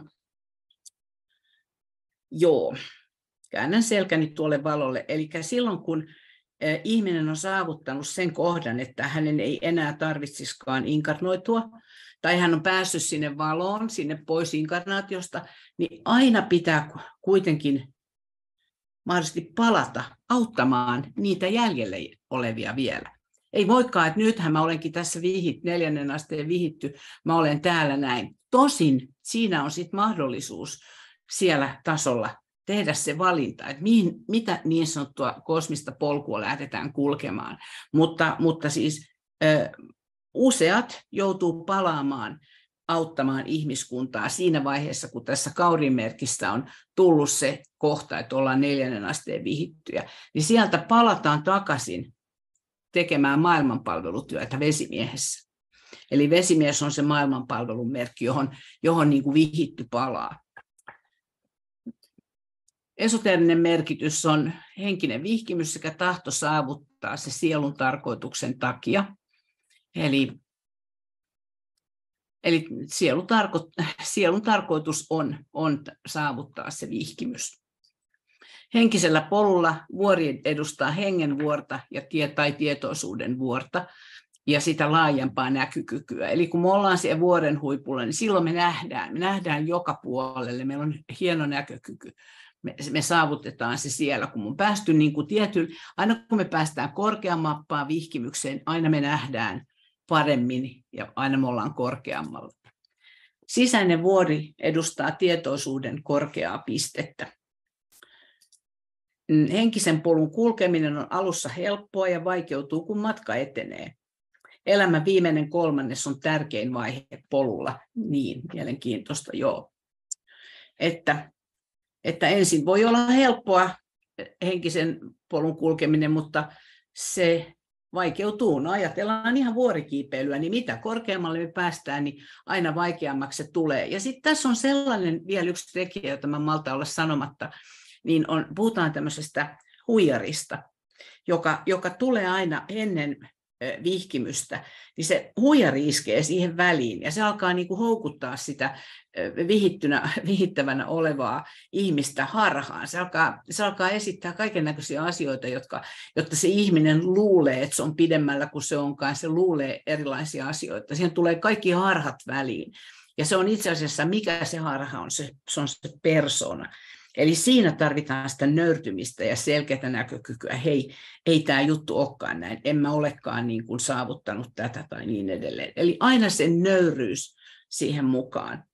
Niin tota, näin. Mutta se, se, se, niin kuin, se vaikeutuu aina siinä tärkeällä hetkellä. Joo, ennen huippua tulee siis ylätasan tasanko, missä ihminen katsoo elämäänsä taaksepäin, mutta myös lähellä edessäpäin olevaa huippua, eli molempiin suuntiin. Vaikka huippu on niin lähellä, sinne on matka jyrkin ja vaikein, koska on jätettävä kaikki ylimääräinen pois jaksakseen kiivetä ylös. Eli kaikki ylimääräinen, vaan oleelliseen keskitytään. Saturnus on tämmöinen hyvin kurinalaistava planeetta, edustaa niin kuin mieltä, kolmossäde on aktiivinen äly. Me tarvitaan aktiivista älyä ja kurinalaisuutta, että me pystytään tekemään oikeat valinnat tässäkin. Huipusta oppi, huipulla oppilaista tulee yksisarvinen, sielun ja persoonan sarvet yhdistyvät, eli tässä on tämä viittaus näihin yksisarvisiin. Valaistuminen huipulla oppilas näkee, kuulee kärsivän ihmiskunnan huudot, jolloin tajuaa, että on lähdettävä auttamaan käytännöllisellä tavalla ja Kaurista kutsutaan jopa tämmöiseksi käytännölliseksi mystikoksi. Eli pää on pilvissä, mutta jalat maassa. Ja sitten lähdetään vesimieheen. Eli siellä tullaan ihmiskunnan palvelijaksi, palvelijaksi ja jaetaan janoisille puhdistavaa elämän vettä. Tämä voi myöskin olla tiedon vettä, eli niille, jotka haluaa. Ei voi pakottaa, hevosta ei voi pakottaa juomaan. Sen voi viedä tämä vanha, vanha juttu tunnette, että tänne hevosen voi viedä lähteelle, mutta ei voi pakottaa juomaan. Eli tähän tulee myöskin semmoinen sanonta tähän vesimiehen, että ei helmiä sijoille. Eli että jos joku ei halua tätä esoterista tietoa, niin sitä on ihan turha typy, tuputtaa. Mä en tarkoita täällä sitä, että ne olisi sikoja, sikoja ne ihmiset, jotka ei halua, vaan, vaan ylipäänsä se, että ne ei ymmärrä niistä asioista sen enempää kuin sijat helmistä, niin sen takia semmoinen pakottava tuputtaminen ei kannata. Että jos huomaa, että ihminen ei ole kiinnostunut, niin silloin on parasta vaieta ja jäädä odottamaan aikaa parempaa. eli tota, joo, eli vesimiehen tunnuslause ensin on, olkoon halu muodossa sääntönä. Eli tässä kohtaa niin jo, jo vesimieskin menee hyvin pitkälle semmoisten omien kiinnostustensa ja halujensa perässä, mm, jolloin, silloin kun se tulee ihmiskunnan jäseneksi. Sehän tulee sieltä, jos se tulee toista kautta, niin se tulee ensin kaloihin ja sitten vesimieheen. Se on, ensiksi se syntyy sinne mereen ja sitten siitä tulee ihmiskunnan jäsen. Eli se on hyvin niin kuin, alkukantaisessa muodossa, että siellä on, sielläkin tulee se halu vastaan sillä toisella kiertosuunnalla. Ja, ja, tota, ja siellä niin kuin ollaan aika itsekkäitä, minä ja minun asiani. Mutta sitten myöhemmässä vaiheessa vesimiehen tulee tämä humanitaarisyys, eli silloin hän ymmärtää, että minä olen elämän vesi, joka on ammennettu janoisille tai joka ammennetaan janoisille. Eli olen täällä auttamassa, olen täällä palvelemassa omalla, oma, omana itsenäni sillä tiedolla ja sillä taidolla, mikä, mikä mulla on, niin mä voin sen antaa ihmiskunnan hyväksi. Eli humanitaarisyys ja kaikki sellaiset liikkeet ja asiat, nämä liittyy vesimieheen ja kaikki tietää, että me ollaan nyt siirtymässä tähän juuri tähän vesimiehen aikaan, jossa sitten siis ihmiskunnan pitäisi tulla niin kuin yhteen ja nähdä se yhteinen hyvä. Eli tästä tulee tämä leijona vesimies akseli, jossa puhutaan ei minä, vaan me, ei minun etuni, vaan meidän kaikkien ja kokonaisuuden etu. Se liittyy vahvasti vesimieheen. Eli elämän antaja tunnustamalla on moninaisuuden taustalla oleva yhtenäisyys. Eli vaikka me ollaan niin moninaisia täällä ihmiskunnassa, niin me ollaan silti yksi ihmiskunta. Pekka Saurihan puhui tästä samasta asiasta muuten viime viikolla, globalisaatiosta. Merkki liittyy paljolti epäsovinnaiseen ajattelutapaan, koska se on pioneeri, merkki Oinaan ohella, ja aistii ihmiskunnan uuden mallin. Eli hyvin tämmöisiä pioneereja ja omaperäisiä ihmisiä on vesimiehet tai sellainen, joka jollain tavalla muuten on vahvasti vesimiehen vaikutuksen alaisuudessa. Vesimies haluaa tuoda ö, uuden mallin käytäntöön ja saada ihmiset tekemään yhteistyötä. Oinas taas haluaa tuoda sen käytäntöön vaikka yksin. Siinä on ero. Vesimies auttaa näkemään kaiken ykseyden, ihmiskunnan yhtenäisyyden sen kaikessa moninaisuudessa. Kuinka opimme elämään yhtenä hyväksymällä erilaisuuden. Eli siinäpä meille haastetta. Tulevaisuuden merkki tätä kohti ja, ja aina niin kuin kehittyneemmin ja kehittyneemmin kohti vesimiestä. Kaikkihan on alussa harjoittelua.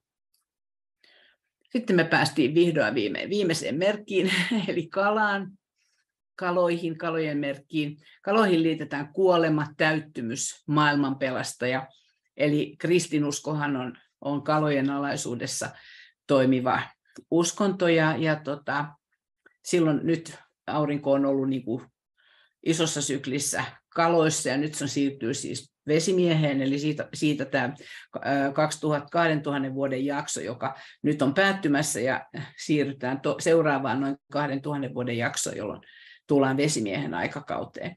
Ja, ja tota, kaloihin liittyy se kuolema siinä mielessä, että se on viimeinen merkki. Siellä kuolee lopultakin kaikki se, se mikä, minkä pitää kuolla. Ja, ja sitten maailman pelastaja. No nyt tuossa oli puhetta siitä, että kaikki, kaikki ei, ei tota, tule, kaikista ei tule maailmanpalvelijoita, kaikista ei tule maailmanpelastajia sanan varsinaisessa merkityksessä, että ne on harvat ja valitut. No meillä on esimerkiksi yksi, yksi maailmanpelastajahan on, on niin kuin Kristus, joka, joka on edustanut sitä ö, niin kuin symbolisesti. Niin, niin tota, siinä mielessä, mutta ne, jotka tulee, niin ne on, ne on, niistä sanotaan, että ne liittyy tähän kaloihin. Mutta siellä kuolee lopulta se kaikki, kaikki se, minkä tulee kuolla. Ja tunnuslauseet on mene materiaan, inkarnaatioketju alkaa. Siis siinä persoonatasolla, kun suunta on se oinas, kalat, vesimies, kauris, mutta sitten tämmöinen sielun tasolla, lähden isäni kodista ja palatessani takaisin pelastan tai pelastun. Eli nyt me päädytään itse asiassa siihen, mistä mä aloitin tietyllä tavalla tämän luennon sieltä. Se suuri suunnitelma, kun me on lähdetty sieltä monaadista alas, niin se isän koti on se meidän monaadi. Eli me, palat, me lähdetään palaamaan takaisin sinne, kun se pelastussuunnitelma, ihmiskunnan pelastussuunnitelma käynnistyy, niin me päästään takaisin. Mutta siinä täytyy tapahtua se oivallus ja se käänne ja ymmärrys siitä, että, että me halutaan palata takaisin. Siihen tarvitaan sitä tahtoa. Täällä on meillä ykkössäde, joka on tahtovoima. Sitä tarvitaan tässä, tässä merkissä, että me, me, me halutaan oikeasti palata takaisin ja pelastua. Ja sitten kaloihin liittyy tämä voima pelastaa osoittamalla uhrautuvaa rakkautta. Liitetään Kristukseen, Kaloilla on kaksi tietä, luovuus tai uhrautuva rakkaus. Kalahan on myöskin hyvin luova merkki, taiteellinen merkki. Ja sitten myöskin luovuus liittyy sitä kautta, että kun ihminen syntyy, sehän on myöskin luomista. Kalat muokkaa ihmisen tietoisuutta siellä, missä on todellista kärsimystä, toivottomuutta tai epätoivoa. Kaloilla on kyky tuoda rakkautta vaikeissa tilanteissa pelastavan voiman merkki, eli tämmöinen transformaattori. Ja siellä on Pluto taas, joka on se transformaation planeetta. Löydä sisäinen isäsi, joka on äidin takana piilossa. Eli palataan takaisin isän kotiin.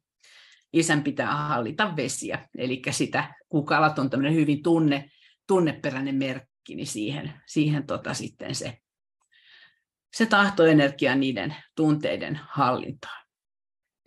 Näin siinä meillä oli sitten tämä. Ja sitten sen verran vielä sanon teille, että nyt kaikki, jotka on tälle luennolle osallistunut, niin te saatte multa tuon tulkinnan, jos teitä kiinnostaa tuommoinen esoteerinen karttatulkinta, niin hinta 80 euroa. Ja siinä on mun kotisivun osoite, että tuonne kun menette, niin siellä on yhteyslomake ja yhteystiedot, niin voitte ottaa yhteyttä, jos, jos kiinnostaa. Ja sitten tosiaan tämä, mulla on tämä astrolotuskoulu, missä mä pidän yksittäisiä kursseja ja sitten myöskin tämmöistä kolmen vuoden koulutusohjelmaa, että se on niin se mun toiminta tällä hetkellä pääasiallisesti.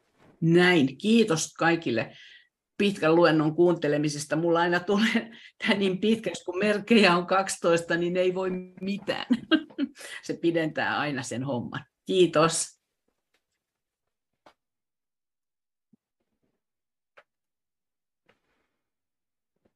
No niin, kiitos. Joo, mä oon, joo, kyllä tosiaankin, kaksi, kun käydään koko kosmos läpi, niin kyllähän siihen tuppaa joku minuutti menemään. Ei sille mitään voi.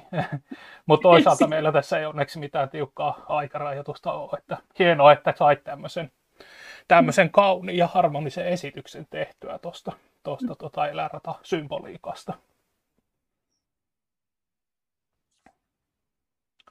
me voidaan ottaa tänne tota, kommentteja. Mä laittoin tuonne striimeihin muutaman kysymyksen menemään, jos se aktivoisi vielä, vielä ihmisiä kertomaan jotakin. Itse ajattelin tietysti, että on aina helpoin niin kun, ää, tavallaan käsitellä sitä omaa, omaa merkkiä tai, tai sitten niin jonkun lähimmän ystävän puolison ja näin edelleen. Että sitä kautta pääsee aina, aina tota, tavallaan syventyä, saa jostakin kiinni langan päästä. Et sitten sit, sit, sit varmaan sitä kautta voi sitten niin kuin laajentaa jotenkin sitä tutkimusalaa käymään, jotta voi käydä sitten nämä kaikki muutkin merkit. Että aika isosta järjestelmästä tosiaan, tosiaan on kyse siinä. Et mit, miten sä ajattelet, että tuommoinen niin kuin, tämmöisen niin kuin systeemin läpikäyminen ja pohtiminen, niin tuota, millä tavalla se tosiaan auttaa sitten henkisen tien kulkijaa siinä ajattoman viisauden tiellä? Kysyksä multa? Joo. Aha, okei. Okay. Joo, miten se auttaa? No se auttaa sillä tavalla, että, että mm, ensinnäkin, jos sulla on, sä, oot niin kun, sä oot tietoinen siitä, että sä haluat edistyä henkisesti, niin kun sulla on se sun kartta, niin sanotaan näin, että jos et sä vaikka opiskele tätä ollenkaan, niin, niin tota, että sä otat vaikka vaan tulkinnan, niin sillä tulkinta kertoo sulle se auttaa sinua näkemään, että minkälaisia asioita, minkälainen niin kuin, tavallaan työkalupakki sulla on tähän elämään ja sä saat niin kun, sit sä opit tietoisemmin käyttämään niitä hyväksi, ja sä tiedät, että mitä haasteita sulla on, sä opit ymmärtää sun elä, elämää, että okei, sen takia mulla on tällaista. Et monet on niin mulle sanonut esimerkiksi näistä mun opiskelijoista, että et, et nyt mä oon saanut niin sellaisen ymmärryksen siitä, että mitä tämä kaikki oikein tarkoittaa, että et miksi mun elämä on ollut tällaista ja tällaista. Ja, ja useimmiten siellä on hyvin suuria vaikeuksia ihmisillä takana. Elikkä, eli tota noin, niin, niin ne on saanut niin kuin semmoista apua.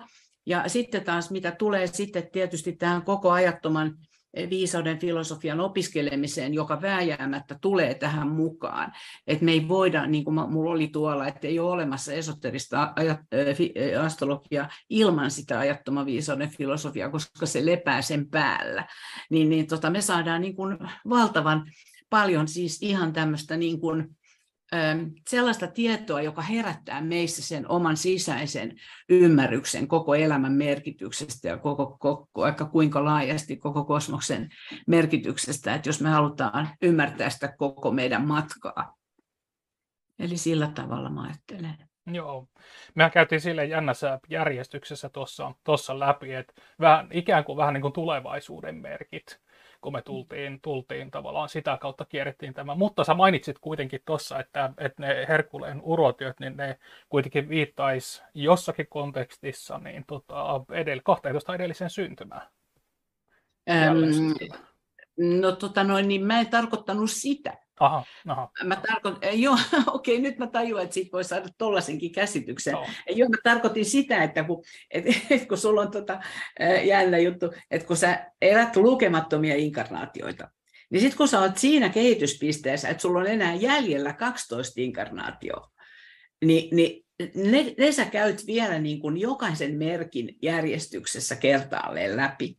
Eli sä joudut niin kuin vielä lopuksi kertaamaan kaikki 12 merkkiä. Et jos sulla on vaikka 10 000 elämää, niin ne 12 viimeistä on, on niin kuin järjestyksessä aina yhtä merkkiä, niin kuin, että sä oot jossain, sun esimerkiksi aurinkomerkki on kalat, sun aurinkomerkki on ja niin edelleen.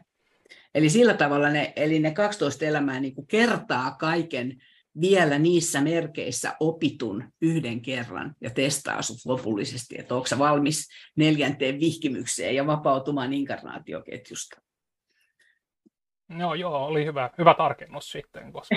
joo, mutta tuosta voi tosiaan saada jotenkin senkin, mitä sä sanoit nyt tuon käsityksen. Se oli hyvä, että tuli esiin toi. Joo. Mä annan tässä nyt mielellään tosiaan sitten muille puheenvuoroja, niin tota Annella on tuolla käsi pystyssä, niin Anne voi kysyä jotain. Joo, hei Anne täällä, hei. Tota, kiitos Moi. Heli ihanasta esityksestä. Mä oon itsekin lukenut paljon esoteerista psykologiaa aikojen saatossa ja nyt on ollut useamman vuoden tauko jotenkin, mutta oli taas ihana sykähdyttää ja tuoda mieliin tämä. Ja ehdottomasti otan sun tulkinnan tuosta tota, tuosta mun kaart- kartasta, mutta sitten mietin tota, että kun puhut merkeistä, että puhutko aurinkomerkistä vai siitä merkistä, mikä meillä on askedantilla? No tosi on hyvä kysymys siinä mielessä, että tota noin, niin toi, toi askedenttihän on, on siis se merkki, jota kohti me ollaan menossa. Eli kun me katsellaan karttaa, niin me saadaan siitä askedentista se, se tota, oivallus siihen, että tämä on se merkki, jota meidän pitää erityisesti kehittää. Eli se on tärkeämpi merkki meille kuin aurinkomerkki. Mutta aurinko on taas meidän haaste. Eli sitten kun sä katsot, että sulla on askendentti tämä, sä tiedät, että tätä kohti, mä, näitä tämän merkin ominaisuuksia mun pitää jalostaa itsessäni. Sitten sä katsot sun aurinkomerkkiä, niin sä tiedät, että ne on, sitä kutsutaan niin sanotuksi todennäköisyyksien auringoksi. Eli jos askendentti on mahdollisuuksien aurinko, aurinko on todennäköisyyksien aurinko. Eli sä todennat ja ilmennät sitä sun aurinkomerkkiä kaikkein ilmeisimmin. Et sä osaat sen ja sä tunnet sen. Ja sen takia se muodostuu myöskin haasteeksi, koska se on liian tuttu, sä et huomaa kaikella mahdollisella parhaalla tavalla hyödyntää aina sitä. Ja sitten taas mitä tulee kuumerkkiin, niin siinä on taas sitten se, että että kuumerkki on se, joka pitää transformoida. Eli kuumerkin osalta sun pitää katsoa, että, että mikä on niin kuin se se sun transformaation kohde, koska kuu on vanhaa, aikansa elänyttä, se on niin kuin sitä jäl, jäljelle jäänyttä ikään kuin semmoista vanhaa roskaa, josta pitää päästä kuoria se vanha kuori pois ja tuoda sieltä se parempi energia esiin. Eli e, käytännön esimerkkinä, että jos sulla on kuu vaikka kauriissa, niin sun pitää katsoa, että mitkä kauriin ominaisuudet on, on niin kuin negatiivisia vanhanaikaisesti ajateltuna ja tunnistaa ehkä mahdollisesti jotkut tai niistä moni tai joku ainakin. Ja sitten sä katsot, ahaa, joo, toi on tollainen. Siis tästä mun pitää jotenkin niin kuin selviytyä, puhdistaa tämä, tämä osa mun elämästä. Ja tota, tuoda sieltä ne kauriin parhaat ominaisuudet siihen tilalle. Joo. Eli sillä tavalla niin, niin pitää katsoa aina, että missä se on se merkki Joo, mä haluan kovasti sunkaan ottaa pienen keskustelusessio, koska mä oon omaa karttaani tosi paljon tutkinut tämän estro, esoteerisen astrologian ää, näkökulmista ja itse olevinaan tiedän, missä olen menossa aika tarkkaan. Ja, tota, mä haluaisin ihan tosiaan, olisi ihana jutella sun kanssa. Mä laitan, otan sulle yhteyttä sieltä. Laita sun... viestiä sieltä sivun kautta. Kiva, kiva. Kiitos kovasti. Okei, okay, kiitos itsellesi, joo. Joo, kiva juttu. Haluaako, tota, onko muita käsiä nousemassa? Tällä Zoomissa en, en tällä hetkellä näe, mutta voi tosiaan vapaasti ottaa puheenvuoroa. Jos, jos tota, ei nyt tähän hätään ole tulossa, niin Sinikalla ainakin on mikrofoni auki tuolla, että haluaako Aha. sitten Sinikka? Joo, no kiitos Heli. Tämä oli ihan mielettömän kiinnostava ja johdonmukainen ja, ja näkee todella, kuulee, että sinä olet tietoinen siitä, mitä sinä puhut ja miksi sinä puhut meille näitä, näitä asioita. Mutta tota, äh, kovasti viritti ja resonoi tämä sun jatkuvasti sä toit esille tämän ihmisen sisäisyyden, tämän suunnan, että meissä on se, se, se kaikki on niin kuin meissä itsessämme olemassa. Ja se ei tarkoita sitä, että mä olen itse riittoinen, vaan ei. se, että mun syntymä on, mun kehto, mun lähte, lähde minussa on mun sisällä. Ja sitten mä ravitsen sitä niin kuin tämän ajan ja, ja ulkoisen maailman tilanteella, että mä elän niin kuin tässä maassa ja maaperässä ja, ja toimin siinä tehtävässä, joka eräällä tavalla, mihin on annettu niitä voimavaroja tai, tai mahdollisuuksia. Universumi on siis näin antoisa ja näin näin, näin hedelmällinen meitä kohtaan. Mutta mun kysymys liittyy tähän vihkimykseen. ja tota, sitä paljon puhutaan, käytetään tätä sanaa, sanaa eriasteisia vihkimyksiä. Ja niin kertoisitko siitä vähän tarkemmin? Mullakin on mielikuva, mitä se voisi mahdollisesti olla, mutta se on vain mun, mun joku käsitys tai mielikuva. Kerrotko hieman enemmän tästä vihkimyksestä? Joo, toi vihkimysasiahan sehän on, aika laajakin käsite, mutta periaatteessa jos sitä haluaa yrittää noin niin kuin lyhyesti jotenkin hahmottaa, niin vihkimyshän on se on, niin kuin sit, se on tietoisuuden laajenemista. Ja toisaalta on sanottu myöskin, että se englanninkielinen sana initiation, niin se on al- aloittamista. Eli sä aloitat ikään kuin uuden tason, sä, sä pääset tietylle tasolle ja sä voit aloittaa uuden tason. Se on myöskin niin kuin uuden aloittamista, uuden tason aloittamista, näin niin kuin tällä tavalla ajatellen. Mutta, mutta se on myöskin tietoisuuden laajentuminen, ja jos me puhutaan ensimmäisestä vihkimyksestä, niin, niin se on jo aika korkea vihkimys, koska siinä niin kuin ihminen, ihmiskunta ihmiskuntana ei ole vielä ensimmäisen vihkimyksen tasolla edes.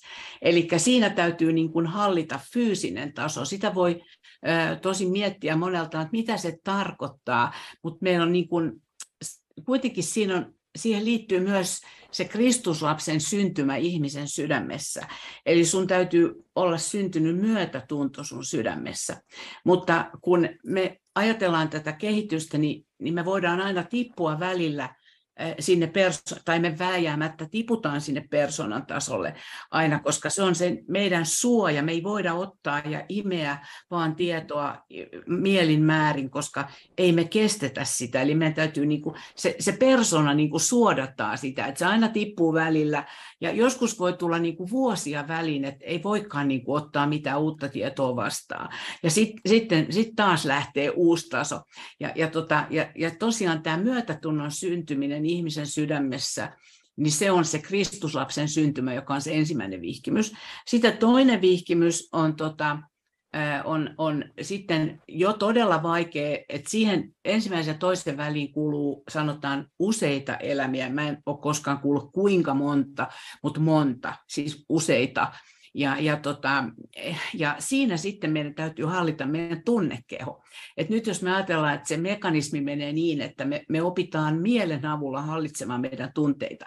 Tässäkin on hirveän paljon tämmöistä vaikeutta siinä mielessä, että, että, että niin kuin, äh, ihminen sanoo, että ei tunteita voi laittaa sivuun, että meidän täytyy tuntea asiat, että miten ne menee. Joo, mutta ne tunteet ei saa viedä meitä niin kuin pässiä narussa, vaan, vaan meidän täytyy, niin kuin halli, meidän täytyy niin kuin tunne, onko tunne solarplexuksen roihuava, kaiken niin kuin sekaisin saava tunne, vai, vai onko se tunne sydämen tunne? Se pitää niin kuin oppia erottamaan, että mikä on sydämen tasolla hyvä tunne, rakkaudellinen, myötätuntoinen lämpö, se ei ole tuli, joka roihua, vaan se on, se on lämmin, tasainen, hyvä tunne. Ja, se, ja sitten kun me, tu, me, me, me, tarvit, me voidaan ratkaista niin kuin tunneongelmia tunnetasolla, vaan on pakko käyttää siihen mieltä, että me saadaan ne haltuun. Ja tämä on niin kuin toisen vihkimyksen kohta. Eli se on ihmiskunnalle aivan valtava haaste, ja sen takia eka ja toka välissä on niin pitkä monta monta elämää. Kolmas vihkimys on sitten mahdollista saavuttaa lyhyemmän ajan kuluessa siitä toisesta vihkimyksestä. Mä en tiedä, onko ne jopa, no mahdollista jopa mun mielestä muistaakseni samassa elämässä on mahdollisuus saavuttaa, koska se on sitten mielenhallinta. Silloin me hallitaan meidän mieli jo, ja me ollaan. Ja sitten kolmas ja neljäs voidaan ottaa taas myöskin ehkä samassa elämässä, ja neljäs vihkimys on sitten sehän peilautuu, siis neljäs vihkimyshän niin kuin symboloi Totta, tai siis tämä eka vihkimys verrannollistetaan siis mm, Jeesuksen syntymään Betlehemissä. Ja, ja sitten toi Toinen vihkimys on kaste Jordanjoessa ja kolmas vihkimys on se transfiguraatio siellä vuorella ja, ja sitten äh, tota, neljäs vihkimys on ristiinnaulitseminen. Eli siinä meillä tuhoutuu neljännes vihkimyksessä tämä kausaalikeho. Eli kaikki karma on suoritettu. Meidän ei tarvitse enää inkarnoitua, koska karma on poistunut. Me ollaan kaikki tehty jo työt ja sen takia meidän ei tarvitse. Me voidaan tulla äh, neljännen vihkimyksen jälkeen esimerkiksi kahdella tavalla ihmiskuntaan. Me voidaan tulla tämmöisenä Maijavirupa valokehona, tai sitten me voidaan tulla me voidaan esimerkiksi viiden asteen vihitty pystyy tahdonvoiman avulla rakentamaan ihan normaali ihmisen fyysisen kehon niin kuin DNA-tasolla, että luomaan niin kuin sen ihmisen ja tulla sitten sitä kautta suorittamaan sitä omaa tehtäväänsä. Eli tämän, tämän, tämän verran niin kuin noista vihkimyksistä. Niissä on paljon sitä teoriaa ja mitkä planeetat liittyy ja mulla on siitäkin itselläni aikamoinen luento olemassa. Ja, ja, ja, tämä tietomäärä, siis tuossa 24 kirjassa, siis se informaatiomäärä on jotain ihan käsittämätöntä. Siis, että kun yksi kappale sisältää niin paljon informaatiota, että sitä ei voi käsittää. Ja mä siis aikoinaan, mä, kun mä aloitin nämä opinnot, niin mä, siellä oli ihmisiä, jotka oli opiskellut 30 vuotta, ja mä ihmettelin, että oh my god, että 30 vuotta ihmiset opetellut. Ja nyt itse asiassa, nyt mä oon itsekin ollut tästä pyö, näiden juttujen kanssa pyöryksissä yli 20 vuotta. Ja välillä on ollut pitkiä taukoja, ja nyt on sitten tullut tämän astrologian myötä tämä juttu näin. Joo. Toivottavasti se vastasi vähän sulle kysymykseen. Joo, joo todella, kyllä. Joo, kiva. Ei ole lyhyt pinnasen työtä sitten tämmöinen. Että... no sitä on kato sinä. Sitä on sitä tietotekniikkaa opettaessa saanut sitä pinnaa opetella venyttämään. Joo, kun, kun selität monta kertaa asian, niin Hei, mulla olisi tästä vihkimyksistä vielä yksi kommentti.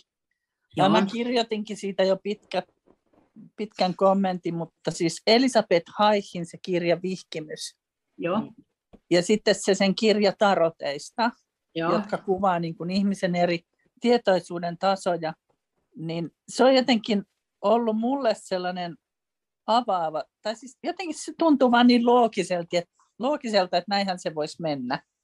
Joo. Ja sitten ja sit hänen mukaansa se Jeesuksen suuri merkitys oli siinä, että kun sä koet näitä eri vihkimystasoja, niin on ikään kuin tullut anteeksi annettavaksi se, että jos sä feilaat jonkun vihkimyksen tuoman niin kuin uuden haasteen, Joo. ja sä niin sanotusti putoot sille alemmalle tasolle, niin sun ei tarvitse seuraavassa elämässä aloittaa ihan sieltä pohjalta, vaan sä voit aloittaa niin kuin siitä tasolta, jonka sä jo kertaalleen oot saavuttanut, ja yrittää siinä uudelleen päästä eteenpäin. Joo, Jep, tuossa tuli muuten mielenkiintoinen mulle tuota, yksi juttu mieleen. Moi Sirpa muuten. Joo, moi. niin, tota, niin, niin, tota, noin, niin, joo, eli tuossa semmoinen jännä juttu tuli tästä nyt mieleen. Joo, mä, mä, mulla on toi Haihin kirja, mä oon lukenut sen silloin ihan 90-luvun alussa, silloin kun mä niin kuin havahduin näihin asioihin ja oivalsin paljon asioita yhtäkkiä lyhyessä ajassa, niin tota, silloin mä oon lukenut sen. Ja mä en mielestäni ymmärtänyt sitä kauheasti.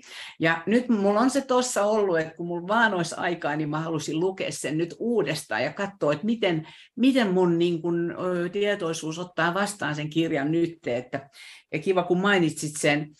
Niin tota, mutta semmoinen asia tuosta tosta äskeisestä, mitä sä sanoit, että ei tarvi aloittaa alusta, niin mä, mä juuri osallistuin tämmöiseen, ton, joka oli meillä siellä, opet, mulla opettaja on ollut tämmöinen William Meader, amerikkalainen, joka pitää aivan fantastisia tuommoisia webinaareja, niin mä osallistuin tämmöiseen kuol- kuoleman webinaariin. Ja siinä hän kertoo just tätä, että myöskin sama ajattoma viisauden filosofia, että siinä hän mainitsee, että että tota, et, et, et jos ihminen on aika pitkällä jo omalla, niin kuin omassa kehityskaaressaan, niin silloin on mahdollista ottaa tiettyjä sellaisia hyviä ominaisuuksia ja, ja, ja asioita, mitkä me on saavutettu, niin jo hyötykäyttöön niin kuin kyseisessä elämässä. Mutta mut usein se periaatteellinen teoria menee niin, että me otetaan mukaan sinne, kun me, me kuollaan, niin me otetaan sinne kausaalikehon tasolle sinne varastoituu kaikki hyvä, mitä me on tehty. Sinne ei saa viedä mitään roskaa. Ne muut roskat varastoituu sinne mentaaliyksiköihin, niin pysyviin atomeihin, vaan sinne varastoituu se kaikki kaunis ja hyvä. Ja, ja, ja sitten seuraavassa elämässä me saadaan tuoda ne mukana. Eli tämä sama ajatus, minkä sä mainitsit. Me saadaan tuoda ne sieltä mukanamme. Mutta tosiaan, jos me ollaan aika pitkällä polulla, niin silloin me voidaan jo saada jopa samassa elämässä niitä, niitä käyttöön. Eli tämä sama ajatus tuli mun mielestä tuossa, jos mä ymmärsin oikein. No mulla on vähän sama, että pitäisi lukea uudestaan ja katsoa, että miltä se kirja nyt vaikuttaa. Joo, siinä on jopa astrologiaakin pikkasen ja, ja kaikkea, että tota, se olisi kiva lukea. Voiko olisi löytää sen ajan uudestaan? Niin ehkä mun pointti olikin se, että niitä niin sanottuja pikkuvihkimyksiä on mahdollisuus niin sanotusti kerätä tässä elämässä. Ja sitten siinä oli vielä se, että ne ei ole mitenkään niin kuin ihmisen kehitykseen sidoksissa niin, että sulla voi olla suoritettuna joku tietoisuuden taso, ja sitten sä voit kuitenkin, niin kun, sulla on sokea piste jossain alemmalla tasolla, että et sä et ole niin sitä ottanut vielä haltuun. Ja itse asiassa mä, mä olen yhden joogalentäjän kerran tavannut, jolla oli mun mielestä oma perheelämä vähän solmussa. Ja se oli niin kuin jotenkin hassua, koska mä sitten taas arvostin sitä hänen ö, kehittyneisyyttään niissä tietyissä asioissa. Mutta niin kuin rapuna näki sitä aika selvästi, mikä sillä perhe-elämässä mättää. Joo. Et, et, tota, sillä Joo. vaan tuli mieleen siinäkin tapaamisessa silloin vuosikymmeniä sitten niin tämä Elisabeth Haihin näkemys siitä, että sulle voi avautua tietty tietoisuuden tasot, ja sitten kuitenkin on joku taso käymättä läpi siellä niin kuin alempana, tai siis näin. Kyllä, nimenomaan, että ne, se, se menee niin kuin sillä ne, siinä ei ole tavallaan määrättyä järjestystä, vaan on erilaisia niin kuin haasteita ja aika hyvin voi ottaa esimerkiksi se skorpionin kaikki yhdeksän hyrran päätä ja katsoa, että mitä milloinkin käydään, että, että sitähän ei ole missään kerrottu, että mikä on järjestys milläkin asialla, että se lienee yksilöllinen. Ja just tämä, niin kuin, että me voidaan, me ei pudota tavallaan koskaan siitä kehitystasosta, mihin, mikä me on saavutettu, me ei pudota siitä kokonaan niin kuin alas, alemmalle tasolle, mutta meillä meillä, meillä on tosiaan näitä taukohetkiä, jolloin niitä on niin päivittäin ja niitä voi olla pidempiä jaksoja, mutta ja sitten on näitä erilaisia osa-alueita, joita täytyy niin kuin vielä työstää ja vielä työstää.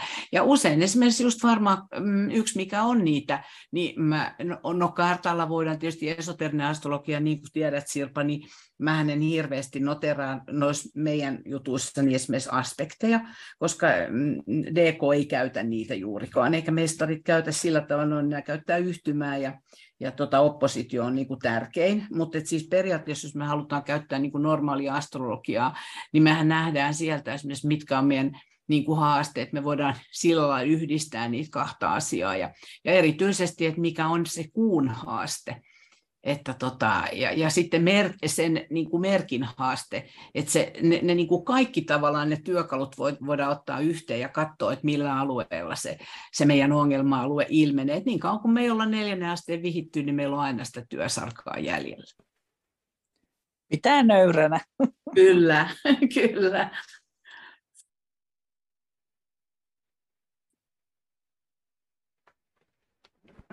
Haluatko sitten joku muu Zoomissa olleista vielä kommentoida.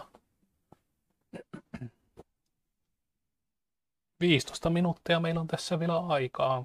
Maurikin voi sanoa jotakin. Siellä on chatissa joku yksi näköjään. Näetkö sen, Marko? Öö, katsotaan. Tuota. Se ei ole tullut mulle. Onko se tullut pelkästään sulle sitten? Aha, katsotaan. Se on jännä. Joo.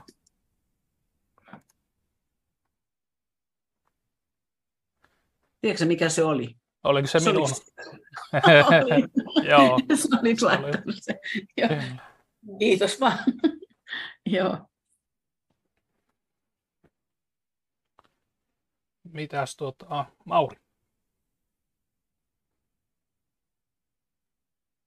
Sulla meni nytten muteille, Mauri, sit kuitenkin.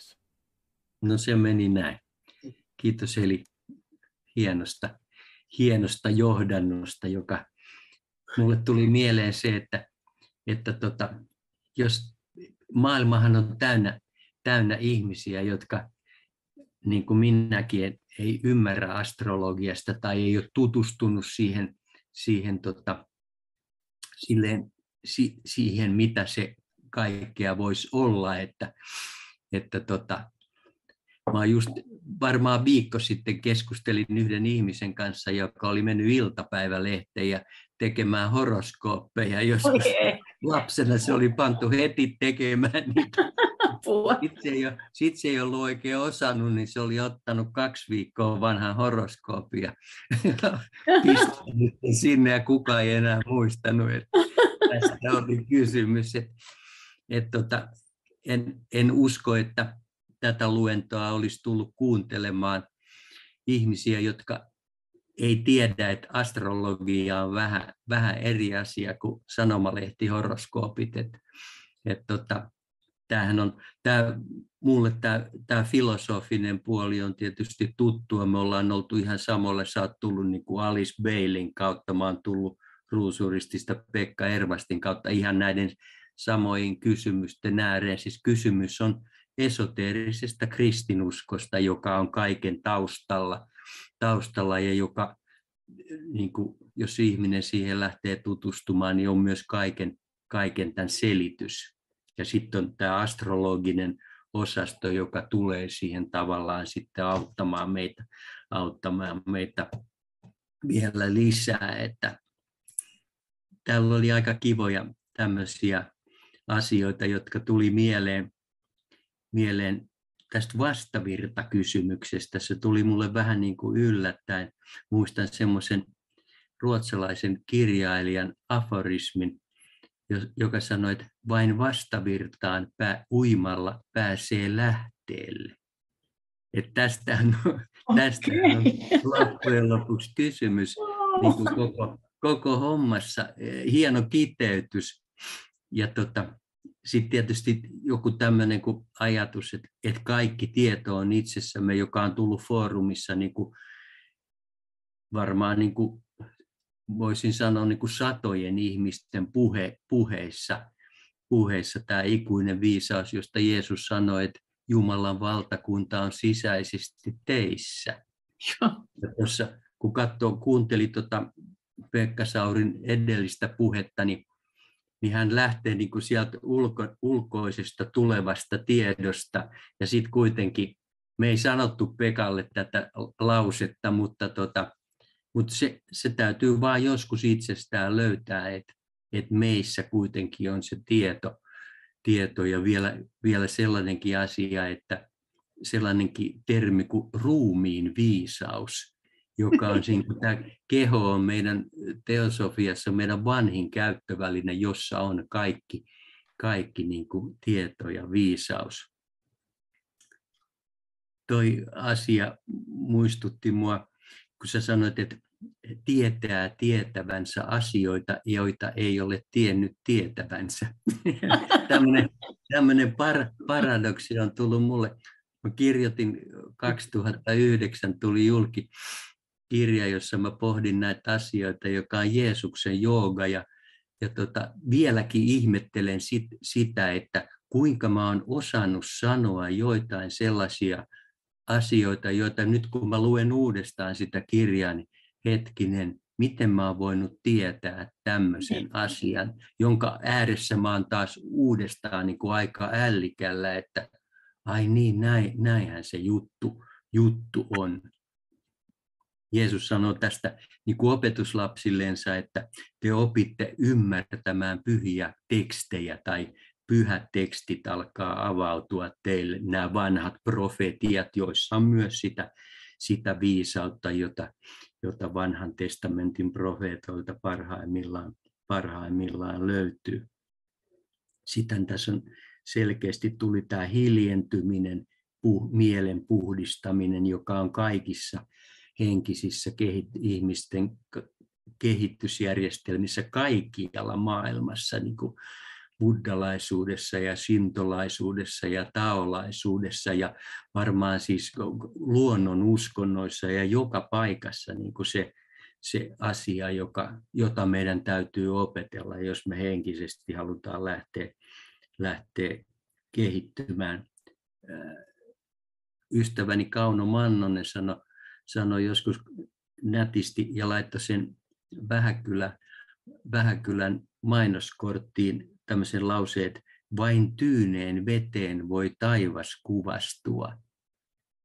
Että tota, kivasti niin otettu tämä luonnon symboliikka tähän, tähän tämän ajatuksen ajatuksen niin kuin kiteytymäksi.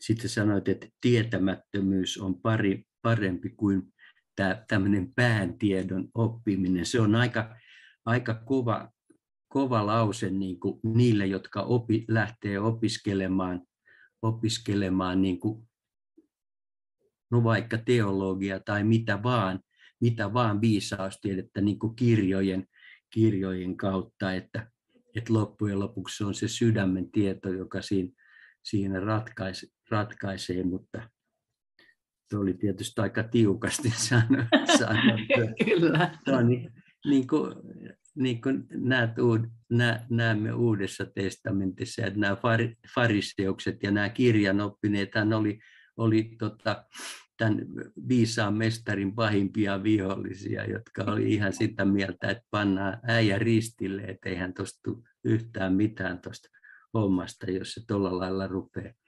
rupeaa toimimaan.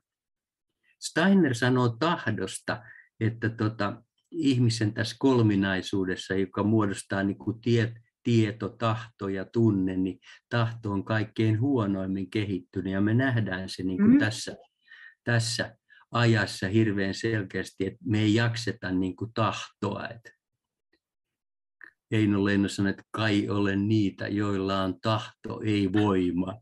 Että tota, mutta ei ole voimaa toteuttaa sitä tahtoa. Joo.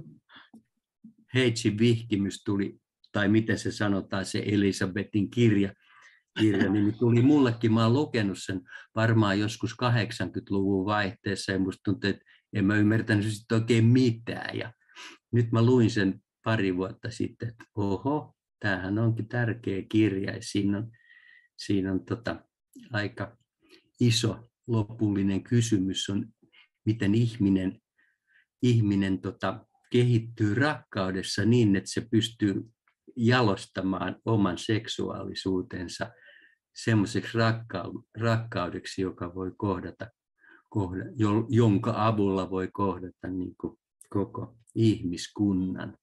Hmm. Tämmöisiä ajatuksia herätti. Kiitos Heli, hieno juttu.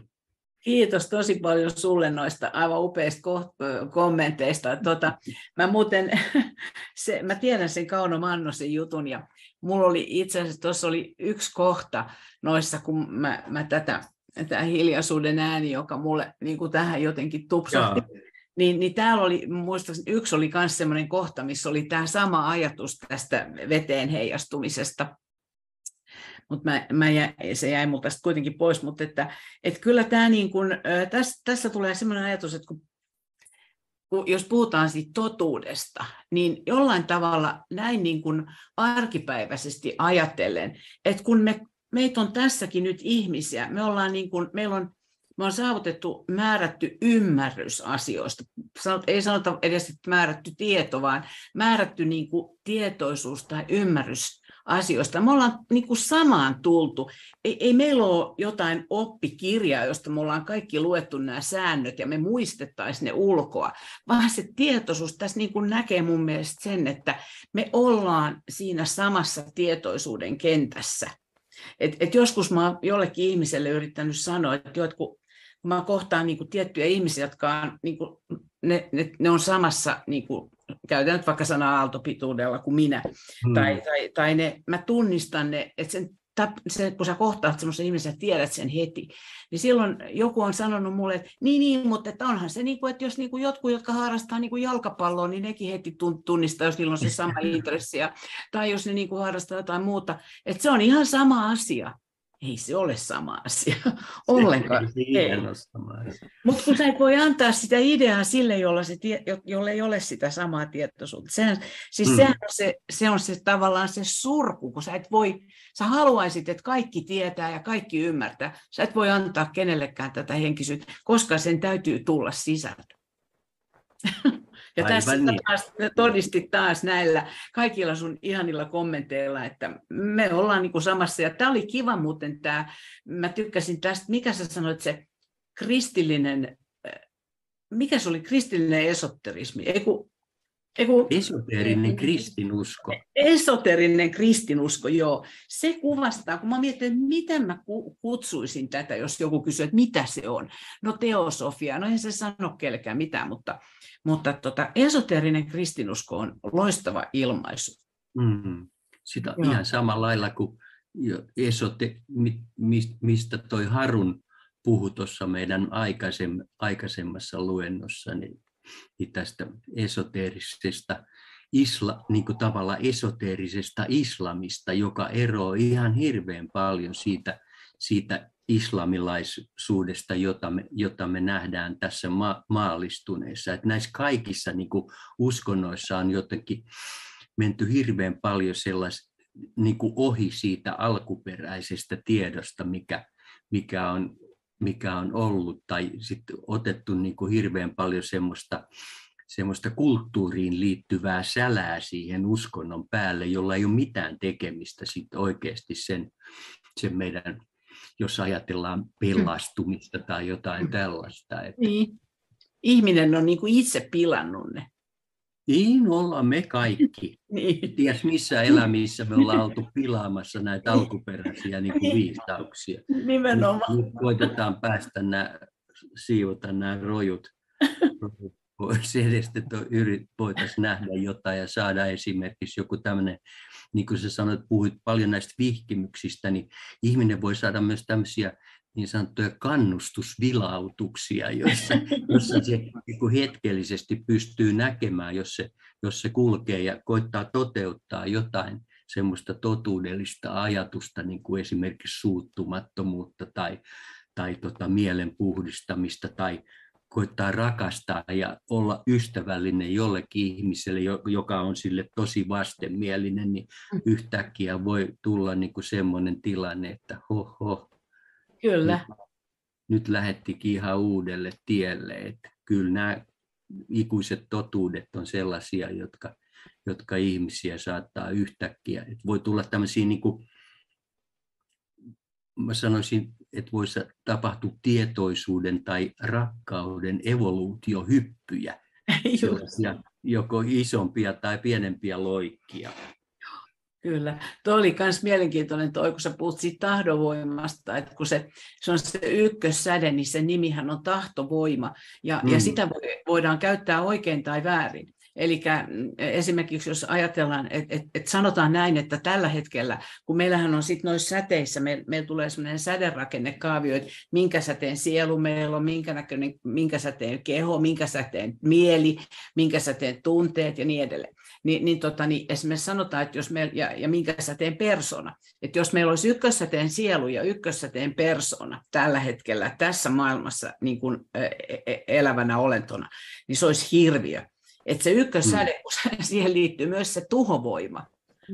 Et se, että sitä joo. osataan käyttää niin kuin oikein. Se on tahtovoima, valta, vallankäyttäjät, kaikki Mm. sitä voidaan sitä käyttää niin, kuin niin valtavasti väärin sitä ykkössädettä. Mutta senkin pitää niin kuin jalostua ja ajatella, että se on härän, siis esoteerinen sekä se hierarkinen hallitsija. Mm. Että se on se ensimmäinen aspekti, tahto, jumaluuden ensimmäinen aspekti. Että se, sitä ei osata eikä hallita. Ja tota, sen takia ykkössäde ei, ei, ei hallitse niin laajassa mitassa, mitä se, ei se voi, koska se ihan kauheaa, jos kaikki käyttäisi vain ykkössädettä. Että se pitää tulla hienovaraisesti ja pikkuhiljaa ja oikeassa muodossa. Just niin. Mm. Itse asiassa, Heli, nyt sanoit sen, että siis mä haluaisin vielä kommentoida tässä lopuksi, että siis eihän henkinen kehitys aina ole oma valinta. Kyllä se joskus vaan niin kuin pakotetaan nenän eteen.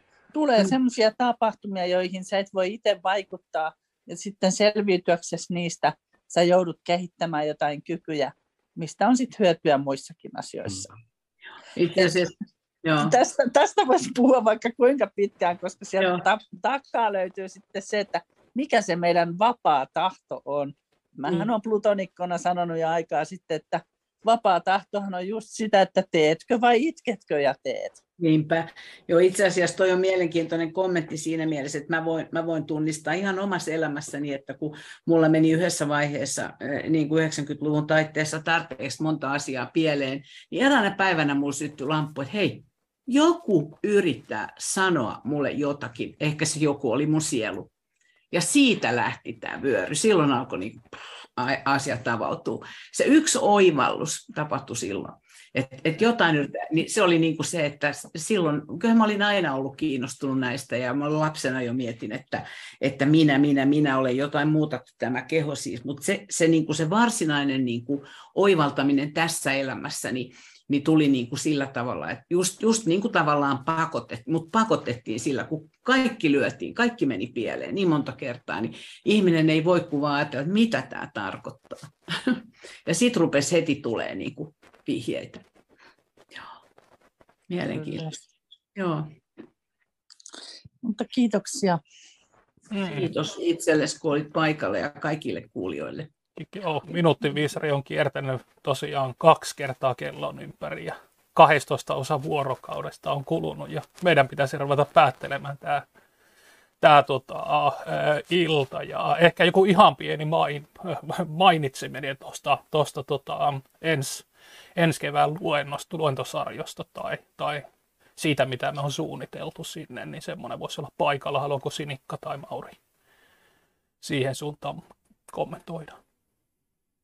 No, Mauri voit jatkaa sitten, mutta mä voisin aloittaa sillä tavalla, että me ollaan todella nyt jo aloitettu ensi kevään suunnittelu. Ja me, tämä Forum Humanum käynnistyy helmikuun alussa. Siis ensimmäinen päivä helmikuuta on keskiviikko ja sitten me ollaan siitä kymmenen keskiviikkoa eteenpäin. Eli viides päivä neljättä huhtikuuta on sitten se kymmenes kerta. Että meille tulee aika mahtava polku, tarina tästä nyt sitten keväälle ja meidän teemana on, me jatketaan ja syvennetään ja katsotaan, mitä, miten me mennään edelleen kohti totuutta. Ja aika on kyllä se, joka haastaa nyt tämän aiheen yhä, yhä vahvemmin. Ja me ollaan nyt kokoamassa tätä, tätä meidän alustajajoukkoa tähän ja meillä on jo muutamia saavutettua lupautuvia, lupautuneitakin ihmisiä tähän mukaan ja voin sanoa, että hyvin kiinnostavaa, kiinnostavaa väkeä on, niin kuin sitten kyllä saadaan kuulla sitten kevätkaudella näissä meidän illoissa. Ja, ja, ja sitten me ollaan vähän pohdittu sitä myöskin, että, että jos me voitaisiin niin nyt toteuttaa myöskin tämä kasvokkain tapaaminen, koska se on ollut niin kuin oikeasti foorumin niin kuin semmoinen perussydänasia, että silmästä silmään, kasvoista kasvoihin kohdataan ja jaetaan ajattelua. Mutta tämä on ollut niin hyvä kokemus nyt tämä meidän, meidän nettiversio, että me ollaan ajateltu, pohdittu sitä, että meillä olisi mahdollisesti nämä molemmat, jos meillä vaan riittää, riittää niin kuin ihmisresursseja kaikkeen tähän näin. Että, että sitä joudumme vielä pohtimaan. Ja sitten jos teistä joku kuulijoista olisi kiinnostunut tulemaan tähän meidän joukkoon mukaan, niin tota, olisi tosi mukavaa saada tähän lisää väkeä vielä. Mutta ihan hyvillä mielin, hyvillä teemoilla ja, ja niin kuin tiloilla ja kaikin tavoin ollaan nyt liikkeellä ja hyvin ajoissa jo ollaan liikkeellä tässä vaiheessa. Että se on semmoinen semmoinen kysymys, joka täytyy tiedostaa, että me keritään sitten rauhassa luomaan tämä tuleva kevät-suunnitelma. Mm-hmm. Ei mulla tähän paljon lisättävää ole. Nyt on etsitty sellaista paikkaa, missä me voitaisiin sekä striimata että kohdata nokakkain niin, että ihmiset Helsingin ulkopuolella, niiden olisi helppo tulla mukaan. Ja tuot metsätalolta näyttää löytyneen sellainen tila, joka joka voisi olla niin kuin taloudellisesti mahdollinen toteuttaa tämmöinen foorumin yleisöluento, joka sitten samalla jaettaisiin niin kuin laajemmalle. Ja tällä tämmöisellä teknisellä ratkaisulla sitten edetään, edetään tässä, että vielä jos tulee hyviä ehdotuksia luennoitsijoiksi, niin lähettäkää ihmeessä meille, vaikka pankaa foorumin Facebook-sivuille tie, tiedotuksia tai pistäkää meidän sähköposteihin. Niin tota, otetaan yhteyttä ja koitetaan saada ihmisiä liikkeelle, viisaita ihmisiä liikkeelle. Joo, tämmöisillä varmaan toivotellaan hyvää, hyvää tota, loppuvuotta Forum Humanumin puolesta ja, ja jakakaa ihmeessä tosiaankin näitä, näitä tota, tallenne linkkejä, jota, jota tota, näitä tallenteita on tehty nyt tosiaan 25, tästä taisi olla 26, niin tota, sieltä löytyy kyllä monta tosi mielenkiintoista ää, aihetta ja kivoja keskusteluita, että näitä voi jakaa sitten omassa ystäväpiirissä. Ja Helille tietysti tähän, tähän tota erityiskiitos sun alustuksesta nyt. Ja tietysti sillä olet muutenkin ollut meitä auttamassa niin kuin Forum tai grafiikan ja kaiken tämmöisen puolesta, niin siitä vielä niin kuin erityismaininta ja kiitokset. Että tota, tämä oli hieno, hieno tota lopetus tälle sarjalle.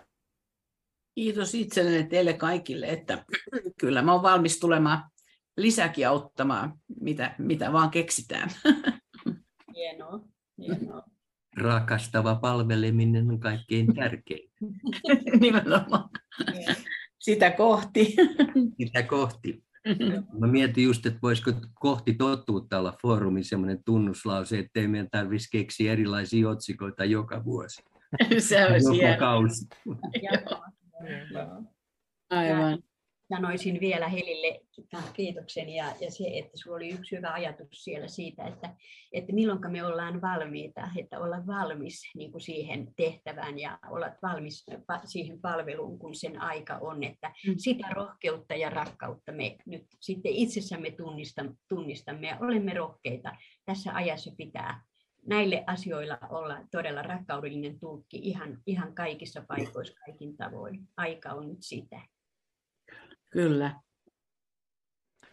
Kiitoksia. Mennään näillä eväillä. Mm. Näillä, näillä eväillä. Joo, kiitos. Kiitos. kiitos.